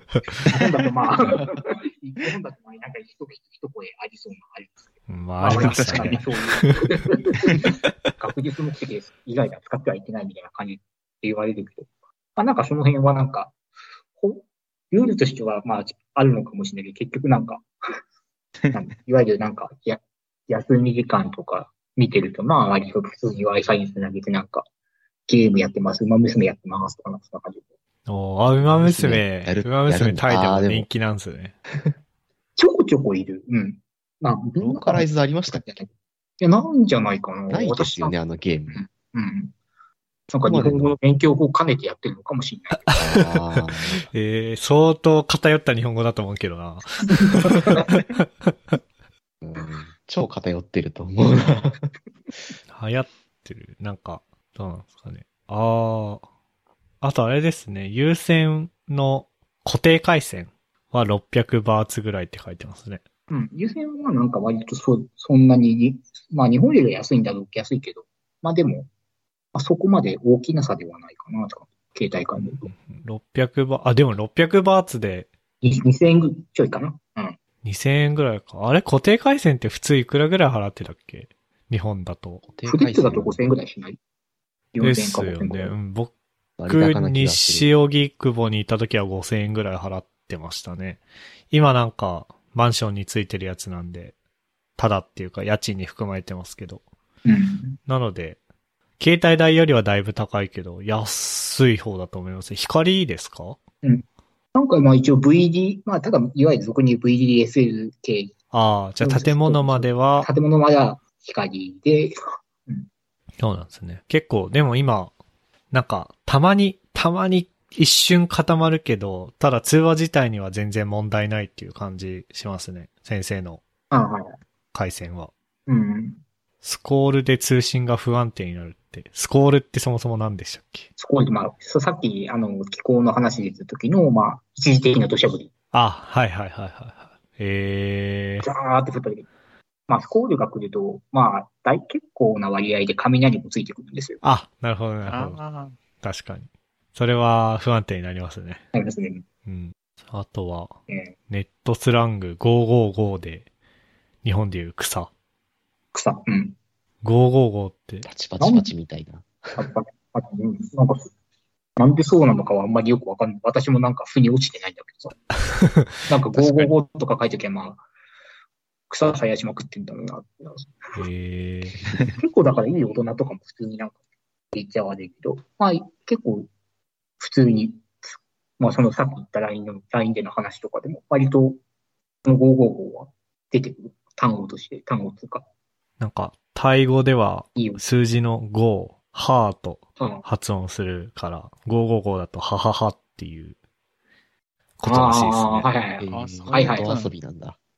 ええはいはいまた日本とは成り立ちが違いますね。日本は、あれじゃないですかうん。その、わらが W になって、で、W が草になってっていう象形文字的なうんはいはい。感じだけ ど、555は発音なんですね。はあ、はあはあっていう。ははははです。あへえ。あとなんか、ね、てか、ネットスラングを、こう、あれですか、結構学校とかでも、まあ先生が目にするぐらいフランクな感じなんですね。割とそうね、そういう意味では。うん。ただ、普段の学生とかの会話でなんかベースタイ語になっちゃってるから、結局コピって Google トランスレートに 投げちゃうと、まああんまりニュアンス的にはもう、まあもしかしたら、もしかしたらそのスラング的なもの使ってんのかもしれないけど、ああ。よくわからんみたいな感じになってるかもしなるほどね。そうっすね。結構、結構思ったより、あ、でもあれか、休憩挟んだから実質そうでもないのか。れない。うんじゃあ普通に行っちゃおうかな。うんなんか、気になるトピックあるふっくんとか、トッシーと か。うん。ーちょっと横道なんですけど、はいはい確かアメリカとかだと、あの、LOL って書いて、ああ、はいはい。笑うって意味だったり、あとデザイン中国だったら、なんか2、2、3、3、3、3、3、3って数字の2と3はいはいで笑うっていう意味らしいんですけど、なんかそれぞれきっと成り立ち違うんだろうなと思って、面白いなって思って聞いてました。あの夜はね、使うわ、確かに。こっちの学生。ああ。 LMAO とか、あれな、LA LMAO だっけああ、確かになんか見たことある気がする。 LM、 ?LMAO 大大爆笑みたいな。本当だ。 LMA 使わないのかな LMA。うん。なんか、ケツが取れるほど割れる、笑ったみたいな。あよくわからはん。なんかアメリカのなんかスラングっぽいんですけど。この間、あ、はいはい。あの、FPS ゲームやってたら、外国人のプレイヤーとマッチングして、 なんか、そんな会話がテキストチャットであったんで、使ってたりするんですかね。ああ、どうなんだろうな。それもあるかもしんないね。ただ、タイって英語は使う、まあ、その、使うことああどちらかとあいうとるけど、イギリス側の英、イギリス英語の方が多分タイっあてあ、強いんですよ。確かに。え、そうなんですセンターがね。うん。センターがセントでみたいな感じさ。うんえーあの、RE、えー ER じゃなくて RE になる。あるんだけど、うん。え、いタイ、タイに入ってる英語がイギリス英語ってな、なんでだろ昔、なんかそういう、何、戦争じゃないけど、なんかそういう、なんか、昔イギリスがた香港を統治したとかって話みたいな感じで、なんかあったな。ちょっと成り立ち僕歴史やちょっと全然わかんないとこあるけど、うはい。なんか間接的に支配してたみたいで、もしかして、まあ、これちょっと憶測なんで、あれなんだけど、まあ、もしかしたらあったのかもしれない。へえ。あなんか、友好条約を結んでるんですね。え1855年に。はいはいはい。で、そっから友好関係が結構あって、みたいなことらしい。えなるほどね。あ、それはなんか、知りませんでした。結構、僕ら、日本人的にはアメリカ英語ベースでうん。うんなってるはずなんで、イギリス英語来るとビビりますよね。たまに。あのわかる。いうん、こうんわかります。今でも普通になると。うん しかもコンピューターサイエンスというか、授業のその専門用語は、まあそんな違いをうん。あれすることないかもしれないですけど、アメリカは英語ベースだと思うんで、まあパッと思いついたのはあれかな、CSS のセンターはセントレって書いちゃダメだよいとやてか、うん。 か、そういうのはあるかもしれないですね。ありそうだはね。い。はい。そうだなあとは、あ、電子マネーとか、お金とかっていうセクションがありますが、まあさっき言ってた LINEPay、さっきの話も、まあ、うん、まああるし、あとなんだ、日本だと、なんだっけ、こう、なんか、なんとかペイみたいなのがさ、各自、なんかなんめっかちゃあこりういうます点ね。に、うん。ど独自の QR コードを生やしてるじゃないですか。うんうんうん。うん。そうですね。あこっちはそのそういうところはなんか、国が、国ってのかな、まあ、とまあ国ですね。国が温度を取って、なんか、QR コードを普及させてるみたいな節がある、事業、その事業者に任せるんじゃなくて。えええだからなんかなん、いろんな、まあ銀行口座から、その QR コードを使って、直接、まあデビット、デビットカードでいいかなデビットカードみたいな感じでお金を落とせたり、はい。あとなん、まあなん、まあなんとかペイみたいな、まあこっちも、やっぱりまあいろいろ事業者あるわけだけど、ー。この辺は、その、全部、 タイ、プロンプトペイってやつがタイだとあるんだけど、それで全部、独、独自の事業者のペイ、ペイがあるコードじゃなくて、それ一つ統一されてて、それで、まあ、どのペイも使えるみたいな感じになってますね。あ、いいですね、それは。面倒がなくて。こ面倒はないし。う、日本、日本だと結構、あ、ここは、これ使えんのかっていうのは、うん。うん。結構面倒くさかったりするんで。うん。うん。あとは、日本もやろうとしたけど、なんですかね。 結局全然普及しないもん。うん。っていうか、この貼ってある JPQR ってやつ僕知らなかったんですけど、知らないんですけど、多分総務省あがよくやってるんだ。うんそうそう。ごめんなさいええだからなんかね、その辺、もうやるんだったらなんかもうちょっとちゃんとやった方がいいんじゃねえの的な顔がなんか、こういうとこ、こっちにいるとなんか、すげえ思ったりするわね。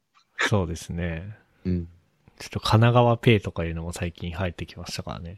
神奈川ペイ。神奈川ペイ神奈川県がやってるペイじゃないですか。まあそうだよね、名前からすると。しかも別になんか神奈川、神奈川銀行っていうのはないけど、横浜銀行がやってるとかでもなく、はい。神奈川県がやってる感じですね。うん。ちょっと、そういう感じになってて意味不明なので別、に僕はきょ距離を置いて普通にクレカで払ってますけどね、いろんなまあもまの。あ。うん。それとクレカとかはどうですかよく、その、海外行くと、その、日本でのクレヒスが通用しなくて苦労するっていうのはある気がしますが。うーんと、だからね、クレジ、こっちでクレジットカードは一応現地のパーツだけのは一応持ってるんだけど、はい。結局金を積めばなんとかなる世界なので、あれ。あ そうなんですね。だからなんだいうん。うーんと、預金、銀行の僕一応クレジットカード持ってて、それで、なんだ、銀行の預金に、なんだ、だいたい30万ぐらい。はい。まあ、その金は下ろせません。た万が一何かあったとき、クレジットカードが、えー引き落としできなかったときは、そこから下ろしますっていう条件付きで、デポジッお金はト置といういといてか。、でうんあ、まずはデポジット。うん。それを置いといて、それで発行してもらうという感じ。あ、でもそれはなんか、いいですね。こう、こう、ある意味公平というか。公平とかも、うん まあ、妥当よね。うん。ええあ、いいですね。意外とじゃあ、そういう、なんだろうな、変な苦労というか、はなかったんですね。お金、そうだね、確かにね。うん。言えばなんか、会社というか、その、出、な、な、なんて言えばいいんだろう、職場で借りてくれた感じなんですかこれが意外とめんどくさくてさ、あの、家賃、手、手当は出るんですよ。はい。それなりに。うーん。まあ、規定とかに書いてあるからか。だけど、まあ、結構、家賃は出るんだけど、家探しは基本的に自分。あ、自分でやるんですね。え、その契約の、その、当事者というか、契約者も自分ですか契約者もいますけど、個人契約で、はい。多分同業者っていうかな。まあ、日本でも多分これ同じなんだけど、要は不動産屋と契約しますって契約書出ますよね。はい。うんうんうん。契約書をまあ一応その職場に提出して、家賃こんだけとかってなるから、じゃあ住宅店はこんだけね、みたいな。ああ。うんじゃあまあ、お金面での損はしないけど、手続きが楽とか、そういう感じでもないっていう。まあそうですね。 結構、うん。だからまあこっち結構慣習違ってて、うん、はい。うん。なんか、敷金、礼金みたいのはないけど、はい。デポジットが一応2ヶ月分ぐらい先納めしと、納めて、さらに1ヶ月分前家賃ねっていう、3ヶ月分家賃をあらかじめ持ってかないと、家が借りれないってのがまあ、相場らしいです。うん。 1回しか、まあ、他他どうかしたんけど。はい。その、なんだろうな。物件探すのはどんな感じだったんですかうん、だからなんだろうね。一応その、不動産会社自体は一応その、職場の方で世話してくれて、はい。まあこういうとこありますよみたいな話出してくれて、じゃあまあ適当にそこの一つ選んではい。やっただ、やりましたね。で、まあ物件リストもらって、じゃあここかなみたいなところを、まあ決めたら、あとはその結局、まあさっきの話にも絡むけど、コロナ禍だから現地に行って下見はできないわけで、はい。結局現地の不動産屋さんに、その物件に行ってもらって、はい LINE で内見です。ああ、オンライン内見ですねオ。ンライン内見です。ううんあ、でもそのなんか、コロナじゃなかったら、事前にこう内見してから決めるみたいなのは普通にあるんですね。まあ、それはうん、まあでもそれはどこも、そうか、普通に。まあさすがにそうじゃないか。まああるんじゃないかな。うん。ど、どうでしたその実際に入居してみて。まあ奥さんの主導でこれ物件はまあ選んだんだけど、まあ、うん。私がそのなんか、物件に対して、なんか税、公費なんてなんだみたいな感じが出てなかったから、まあああ、いいんじゃないですかって。はい。 なんか、マンションとかですかうん、アパート、アパートというか、まあ、さ、日本でいうとこの、まあ、物件が丸々一棟、あのオーナーさんが一緒に住んでて、まあ、そのマンションとかな、日本でいうマンションだね、はい。そこを一一部屋借りてる感じ。おーまあじゃあ、特にタイだからどうこうっていうのとかはなさそうですかね。タイだからっつうところね、まあ、そんなんないかな、どこないかな。まあ、エアコンだったりとかはその辺は別に日本でも変わらんだろうし。うんうん。あとね、なんかね、メイド部屋があるじゃん。ここの会へえ。ええその建物に一つメイド部屋があるって感じですかそれと社。も建、物の一つじゃなくて、各、部屋、ええ各へえ。まあ、雇ったメイドさんが産、後が、まあそこで、まあその何時間かお家でなんかいろいろ仕事するときに、まあ休んだりとか、なんかそういうことできるような部屋があったりすごい。もう備え付けであるんですね。トイレ、トイレと、まあその、居場所完備。はいはいはい。まあ、そのメイドってか、あや、あやさんですね。はい。タはい、イですね。タイで言う。はい、やってたいと。うん。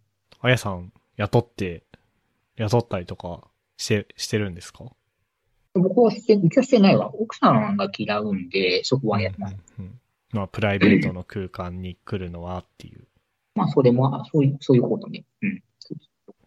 すごいですね。でも、それ、自分で部屋掃除とかしなきゃいけないですもんね。いなかったら。なかったら、まあ、そうなるよね。うん。うんまあ、掃除とか、アイロン掛けとか、まああ、ー洗はい濯とか、まずシーツ変えたりとか、まあ、いろいろ。ああ、そっか。自分の身の回りのやつを自分でやると思うけど、その、なんだろう。うん。あやさん部屋はい。の掃除も自分でしなきゃいけないですよね。まあそうなんか、そんな使わないのにっていう。あまあ、今、洗濯、洗濯物干し場になってるけどね。ああ、なるほど。 あ、いいですね。その、そういう部屋があるって考えるといいですね。なんか文化の違いが。日本でも最近やっとこう、なんだろうな。あなんだっけな。ちょっと忘れちゃう。DMM かどっかかな。が、あの、レン、なんだろうな。まあ、1時間とか2時間とかで、家に来てもらって、洗濯物やってもらうとか、掃除してもらうとか、うんそういうのは普及してきたけど、あの、なんかそ、多分それと同じような感じかな。でしょうね。うんうん。なんか、ネットショッピング、配送前に必ず電話が来るっていうの、ちょっと日本と全然違うなって思って。そうなんかね、必ず、なんか来るんですよ、とりあ えず。どこでも。へーあのえ、その、お前本当に、お前本当にここにいんのかみたいな、なの かな。だた対応だから結局、まくし立てられると分かんないわけですよ、こっ ちも。うんはいなん かね何を聞かれてるとかもよくわかんないのか。よく分かんないわけですよ。ええだから適当に英語で、はい OK、OK とか、はい。はい、レセプションに荷物置いとけみたいな感じで、適当に英語で喋ってガチャです。 それで大体レセプションにちゃんと置いといてくれるんですかあまあ、そういうレセプションで預かってくれるかもちゃんと預かってくれます。うんおもろいっすね。おもろいっすね。うん。いきなりなんか、ラダダとか、え ショッピーとか、そんな感じで話がいきな り。へえ。その、シショッピングサイトの名前を言われてみたいな。名前いきなり、いきなり言われて。えああ、なるほど、なるほど。。あれ いっだ、ぱい買ってってわけわかんなくなる。うん、確かに。アマゾンの日本でいうデリバリープロダイプロバイダーが来た時にアマゾンですっていうような感じか。あ、まあ、そうはいはいうんそれに近いわ。それと、ほぼ同じだと。ラザダーか、ショッピーかを使う。じゃあ、アマゾンは、最寄りのアマゾンがシンガポールってことは、タイ自体にアマゾンは来てないんですね。うん、タイにはないよね。あ、まあ、うーん。うーん。 え、なんかそのショッピーのウェブサイト開いたら、ジャッキー・チェンがいますね。そう、たショッピーはね、なんかジャッキー・チェーンが宣伝というか、キャラクターになってて、結構プロも打っている、いろいろ。えええなんかそのテレビとかってどうなんですかテレビ、タイ、タイだと。まず放送はタイ語でやってますかまあ、普通、なんか何チャンネルあるのか知らんけど、 まあ、普通はタイ語なのと、あと、BBC が入るんですよ、やっぱなんか、イギリスの中だから。ええだからわかんないけど、大体 BBC をつけっぱなしにしてる。はい。え、タイ版の BBC ですかいやいや、タイの普ニ通ューにイギイギリスの多分放送そのまま単に流していいあんじゃねぐら本いの感国じ。のをそのまま流して。うんへえ。すごっ。タイのは全てタイ語ですね、やっぱね。うんうんううん全然いい。あアルファベットこそ最近少し読めるようになったけど、うん 全然全然わかんないですね。タわイか。んないですね。今、タイの、その、ショッピー見てるけど。ーうん。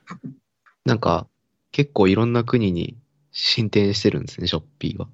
ショッピーも、うん、ただ、割り、多分どっち、どっちがどっちか悪いんだけど、中国アリ、アリババかなんか入ってんじゃなかったかな、どっちか。ええええあ、全然知らない。え、なんか、インドネシア、台湾、ベトナム、タイラン、タイ、フィリピン、マレーシア、シンガポールとか、あのあたりの東南アジア圏は、なんか全部抑えてる。でかいところは全部抑えてるし、うんブラジル、メキシコ、コロンビア、カイルかな。ポーランド、スペイン、フランス、インドとか、なんか結構いろんなところに、の国に進出してるっぽいですね。えー、しかも、日本からそこら辺に出店することも一応できるっぽく、ジャパン、うんジャパン用のアカウント開設ページがある。これアカウント開設ページあるってことあれなんですかね結構、ブランドの公式がやってるショップが多い、出店者が多いとかっていう印象なんですけど。うん、特に初期とかだったらなんだっけうんと、フィンとか普通に出てるはずだし、うんうんガガがどうだったかな わかんない。ううん。ん、なん普か通に多、分一時期 EC サイト設計してたんで、なんかここら辺の話ちょっと興味があって。で、はいなんか、アマゾンよりは、その、公式のブランドが出品するケースが多そうなんで、健全そうだなとは思って。いわゆるモール型ってことだよね。うんうん、そうそうそうそうそう、めちゃめちゃ健全なマーケットになりそうだなっていう、勝手な印象でした。 なるほど。あ、で、し今、ショッピーのサイトの上の方にも確かに LINE がありますね。LINE のマークが。 うん。うん。LINE も、あとね、お店だと LINE と、あと Facebook が大好き。ああ、そうなんですね。へえ。お店の公式ウェブサイトとしてのウェブサイト Facebook っていう。 Facebook、そうそう。うん。だから Twitter はほとんどつ、うん、タイはあんま使ってない感じ。あ、そうなんですね。うん。学生とかも Facebook っていう感じですか学生は LINE。完そう全にか、LINE かずっとクローズドなところでやってずっとるだクロけーズんでなすね感じやってる感じ、たまに言うけどね、ツイッターやと。そこはなんか、あれですね。日本の高専生との違いですね。でうん。確かに。ああとインスタが結構いたから。あはあ、いはいはい確かに。はいそっち側だ。じゃあ、いいマーケットですね。Facebook というか、メタ社にとっては。メインタス社タにともっては Facebook も両方 Facebook めっちゃ使ってくれるっていう。なるほどね。その学生の気質は、日本とそんなに変わらんかもっていうのがう、ん最後の方で書いてますけど。うん。まあ、まあなんかその辺は、なんか、うん。日本の学生見てだとそんなに変わらんと思うよ僕が思う僕の主観でしかないけど。はい。どういう感じですか、それは。まあなんか、なんだろうな。なんか、技術的、興味があることも、まあそうだ。まあなんか、 わ若いよなっていうかな。 やっぱり。なん雑な言い方で申し訳ないんだけど。はい。まあなんか、うん。興味の範囲範囲が、うん。まあ人それぞれだし、まあなんか、いろんな、いろんな特徴を持った方がいいけど。ああ、その、だから、なんだろうな。僕がよく高専の、 なんだろうな、紹介みたいなのするときに、中学のときに、あ、なんかこういうやつクラスに一人はいたなっていう子が、40人集まったのが高専みたいなうんうん。言い方をすることがあるんですけど、まあ、タイもそんな感じっていう。まあ、どうですかねそんな感じかもしれないね。おもしかしたらお。うん。でもそもそもその、まあ、一期生ですよね。だから今先生が教えてるのは一期生ですう、んタイうのん、タイ高専の、えーコンピューター工学科の一期生だと思うんですけど、その一期生の人たちは、など、どこでそんなタイ高専とか見つけて入学しようと思ったんですかね。そうなんですね、そこね。じそこは、じどう、その、入り口、入り口がどこをどうやったのかっていうのはあんまりよくわかってないんだけど、ただタイのなんかその、ちょっと僕これは聞いた話なんで、実際どうなのかってところは、ちょっと話半分ぐらいで聞いておいた方がいいのようなところ、ちょっと言い訳っぽいけど。はい。なんか、タイだと、なんだっけな、中学から高校に上がるときに、日本でいう共通一時、うん。うん共通一時ってセンター試セ験かセンター、はい。いや、ごめんなさい。共通知識とおっさんだな、完全に。あそう実はセンター試験も、もとか、もう終わう、ない。今、なんていうのかわかんないですけなんだどっ。けそれだ。あーダメだ。まあいいや。えっ、と、まあそんなのがあって、それで点数で結局なんか、どこに行くかっていうのを決めるような感じらしいんですね。はうい。んうんうんうん。で、そこで結局、まあその中で、まあ、なんかまあメカトロの方っていうのはなんか、割となん、なんつうんだろうな。こういう形と何かもしんないけど、まあ、レベルの高い子が集まってきてたみたいな感じだったから、まあ、コンピューターもそういうタッチ人が集まってきてる。まあ、そういうのをなんか、ミカトロの評判を聞いて、コンピューターの方も選んできたのかな、みたいなところはあったりする。うん。レベル的には。うんうんなるほど。うんあと、思ったのが、なんか、まあ、その、結構冒頭の方で、はい2年前にまず第1弾としてメカトロ学科を作って、はいで今年度、えー、コンピューター工学学科を作って、うん。で、その次が、でいわゆる電気電子エレクトロニクスが来るっていう、はい。あの、話だったと思うんですけど、それ今思えばちょっと意外だなって思って、最初電気電子、エレクトロニクスじゃないんだっていうのは思いましたね。というのも、タイって結構あれじゃないですか。まあ、ハードディスクの工場とかもそうだけど、うん。電気で、エレクトロニクス寄りっぽいのが多いじゃないですか、工場としては。イメージ、完全イメージですけど。ああ、そうね。はい。だから、所定、所所定そこじゃないんだっていうのは思いましたね。まあ、だからなんかタイ政府としては、なんだっけな、こまあ、エレクトロニクスはまあとりあえずもう現状ある産業だから、 なんか今後の、なんて新しい。日本でいうとこの、なんつうの、ソサイティ5.0だっけあの辺みたいな感じで、なんかタイランド4.0っていうのがあるんですよ。なんか、ああ、そうなんだ。そうそう。えで、ー今後のその、次世代産業に発展できる人材を育成するみたいな、あまあ一応なんか対抗戦のその設立の経営のスコープとしてもそこはあるみたいな、あるんだけど、うんはい。まあ、そういうところで先にまあ、まあ、なんていうか、はい、2番、2番目じゃなくて、まあ、2番目なのかなってかわかんないけど、まあ、IT、IT の人材もちゃんと育成しましょうね、みたいな感じにはなってる。タイランド4.0ググったらなんかうん資料が出てきましたね。うーんと、まあ、スマートで豊かな高所得国に発展していくぜってていしう。ましょう、みたいな。そうそうそう。はいはいはいはい。タイランド4.0は次世代自動車、IT、医療、ロボット、バイオなどの10分野を中心に投資を呼び込むって書いてるんで。あそうまあ、そういうことなんですよね。まあ自動車まあなそり、うですあとはロボットなりっていう。うんでうん。へーほぼ今の日本が掲げてるソサイティ5.0の効果版みたいな。タイランタイランド版みたいな。ですね。うん。へえ、ああ、なるほどね。そのもあって、まあ、初手が、機械。機械ですね。うん。なるほど、なるほど。確かに、確かに。まあ、その意味だと、エレクトロニクスはもう、もう、あるっちゃある、ですからね。だから、うん。へえ、いいですね。な実際学生は、なんか、はい。なんだろうな。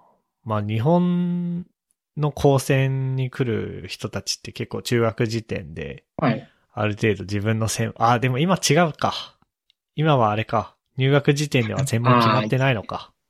1年生は、こっちゃまぜで、2年生から専門ね、みたいな感じですね、大体ね。うんそうですね。まあまあ、とはいえ、その具体的にどの情報、機械、電気、どの専門にするかは置いといて、結構エンジニアリングによる、うん。もう自分の人生寄せていくっていう意思決定をしてくるわけですけど。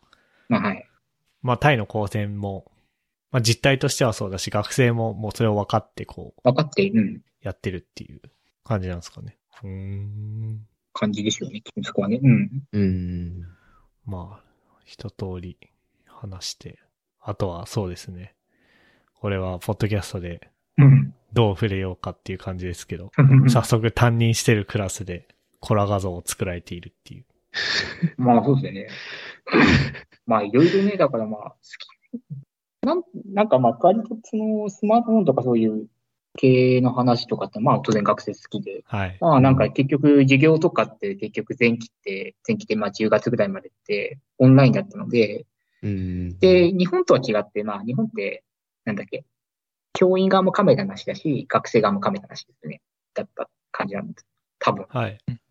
まあ音声だけでデータダイエットでしたっけか。日本の言葉で言うはと。いそういえばそうでしたね。うん、じゃなくて、こっちは一応その教員は顔出しなんですよ。ええ学生は顔を、ー、はい。まあ必要に応じて学生はマイクをオンにしたり、まあチャットで書いたりとか、まあそんな感じだったんだけど、こっちははい全部顔出しだし、喋りだし、はい。そんなわけで多分まあ結局顔出しの時にまあいろいろね、スクショとかを普通に撮られるわけですよ。はい。あ、 それはなんか、その、なんだろうな。いや、なんか前、あれじゃないですか、研究室の、はい。先生の研究室時代のスラックで、はい。その、自分のコラ画像を MK 君持ってるっていうふうに聞いてみて、まあ、いくつか提供したと思うんですけど、はいはい。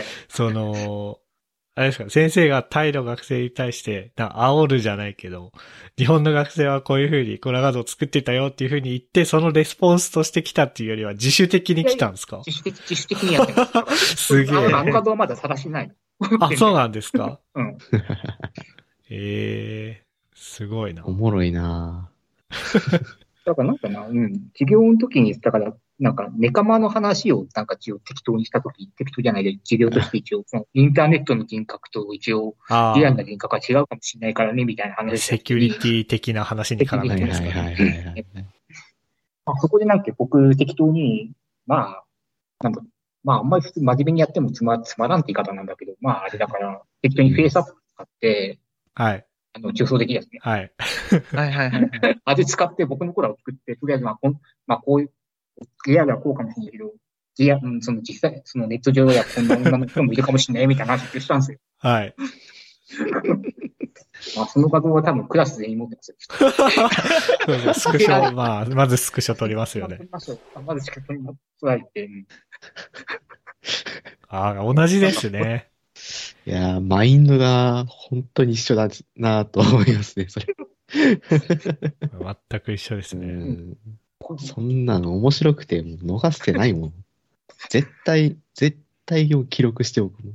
卒業するまで待ってる。卒業しても持ってる。卒業試験持って る。僕、あれ、まだすぐ出てきますよ。あの、先生が椅子でガッタンガッタンやってガッタンガッタるンやつにゲットワイルド当てたやつ。まだね。だからまあそんな感じですよ。だから、その、その授業の後とかに直接さ、すまあ、コラビを作ってもいいですかみたいなとか、あ、ちゃんと許可は求めてくるんですとねか。求めて、まあそこは可愛いなと思ったんだけそどこは真面目で すね。だからまあ、あと一人、まあ、だからその流れかどうかは知らんけど、いろいろ。はい。まあ、パソコンスラックには探したけど、うん。うん。まあなんか、なんか映画を元に。パラサイトなんか。のポスターの立ってる男の人が先生ってうん、いで、う。で、で、うん、バツバツコラをはい。 作作らちょっとこれは小ノートに貼れないんで、あの、頑張って想像してください。 はいいいっすね。だからまあ比較的、学生との関係は割ときうまい具合にいってんじゃねえのかなとはまあ思います。なんか、そうですね。まあ、うまい具合に言ってなかったら多分、パラサイトのコラ画像出てこないと思うん で出。ないですねうんそうですね。まあ、大体一通り、あの、メモに書いてあることはさらってきたかなって思うんですが、はいはい。なんか最後、全体でお話ししたいこと、逆に聞きたいこととかってありますか聞きそびれたこととかあらありますかうーん。なんか、ご飯の話もうしちゃったかもしれないけど、はいあ結構、日本のお店とかもあるんですね。米、日本の米なのかなとか、うん。うん大戸屋とかうん吉野家とか、まあスシローとかだったうらん多分、寿司って、そのタイ米みたいな感じの、その、細長くて、ねえっ、と、でんぷんの粘度が低いお米だとうまく作れないような印象があるんですけど、確かに。あそこは多分日本米を使ってるのかなとか。あ、そうなんですね。じゃなあんかもあの、そこら辺、そこら辺って言い方悪いけど、う、うん。まあ屋台とかで出てくるご飯でも、なんていうの日本のて的な、あの、その粘り気のある、ね、うんうん、っていううのん。が普通に、ああ、そ出てきうまなすんだう。ん。ええだから長い、長い米。うん。昔なんか米不足とか言われた時に大会あでの緊急輸入分間みたいな話あったけど、うそういうのは普通の、その、そこら辺の屋台とかでご飯食べてる限りでは出てこない。出てこないんだ。うん。ええどちらかというと、ご家庭、タイのご家庭で、タイ料理を作るときに使っているのかな。なのかなとか、どうなんだろうね、そこ結局、よくは、そあの、細長いのがどこで裏、どこでどういう時に出てくるのかって、結局、こっち来てからは全然見てないんでわかんないですよ。あ、そうなんだ。むしろ日本米が海外に進出している可能性すらある。まあ、日本米というか、まあ、日本の、あの、粘り気のあるようなお米。普通に、なんだです。さっきも言ったけど、炊飯器とかは普通に売ってるんですよ、こっち。うんうん。日ええ本米。はいはいはい。お米を炊くような感じの。うんうんそれ日本のメーカーのってことですよね。 うん、普通に某 T、T 芝さんとかですか。まあ、隠すし。そこ、そこ隠さなくてもいいと思いますよ。某東芝とか、あとシャープとうん。かとかな。印さんとか。うんはいはいはいはいはい。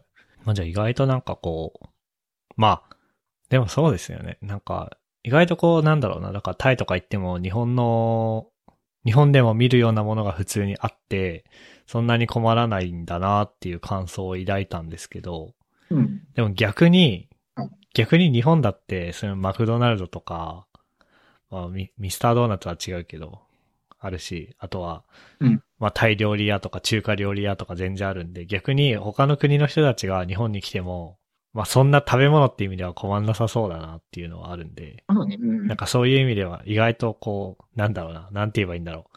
もう世界的にどんどんこう、同じようになってるっていういやか、あ平準化されてるみたいなとこあんのかなっていうのはそうね。思いましたね。うん。うん。まあそんな感じで、収録の時間としては2時間半に突入しようとしてますが、まあ実際にエピソードになるときはこれでどんぐらいなんだろう。まあ途中の休憩どんぐらい挟んだか忘れちゃったけど、多分いい時間だと思うんで、 はいはい。そうそう締めますかね。まあ、なんだろうな。今回めっちゃ、あんまりこう準備せずに臨もうって思ってたら、結構先生の方でうん。メモをめっちゃ書いてくれてたんで、それベースで進めましたが、あの、ありがとうございます。はいはい。いえいえ、とんでもないです。はあの、ぜひアドベントカレンダーに、いはい。の下書きというか、 ととして。そうね。お役に立てればなって思います。はーい。はいはい。はい。てなわけで、そんなところですかね。はい。まあ、番組内で話した話題のリンクなんかは、ゆるふわ .com スラッシュ114に、えー、あります。まあ、ご意見ご感想あれば、ぜひ、ツイッターハッシュタグ、シャープゆるふわをつけてツイートお願いします。はい。えっ、と、今日のゲストは3回目、し行先生でした。改めてあの、ありがとうございま した。あありがとうございました。オープンクラブ。お、いいですね、今の。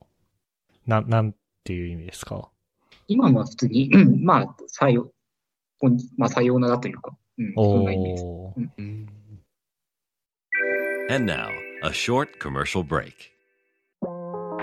現在エンジニアの採用にお困りではないですか候補者とのマッチ率を高めたい辞退率を下げたいという課題がある場合ポッドキャストの活用がおすすめです音声だからこそ伝えられる深い情報で候補者の興味関心を高めることができます株式会社ピトパでは企業の採用広報に役立つポッドキャスト作りをサポートしています気になる方はカタカナでピトパと検索し X またはホームページのお問い合わせよりご連絡ください。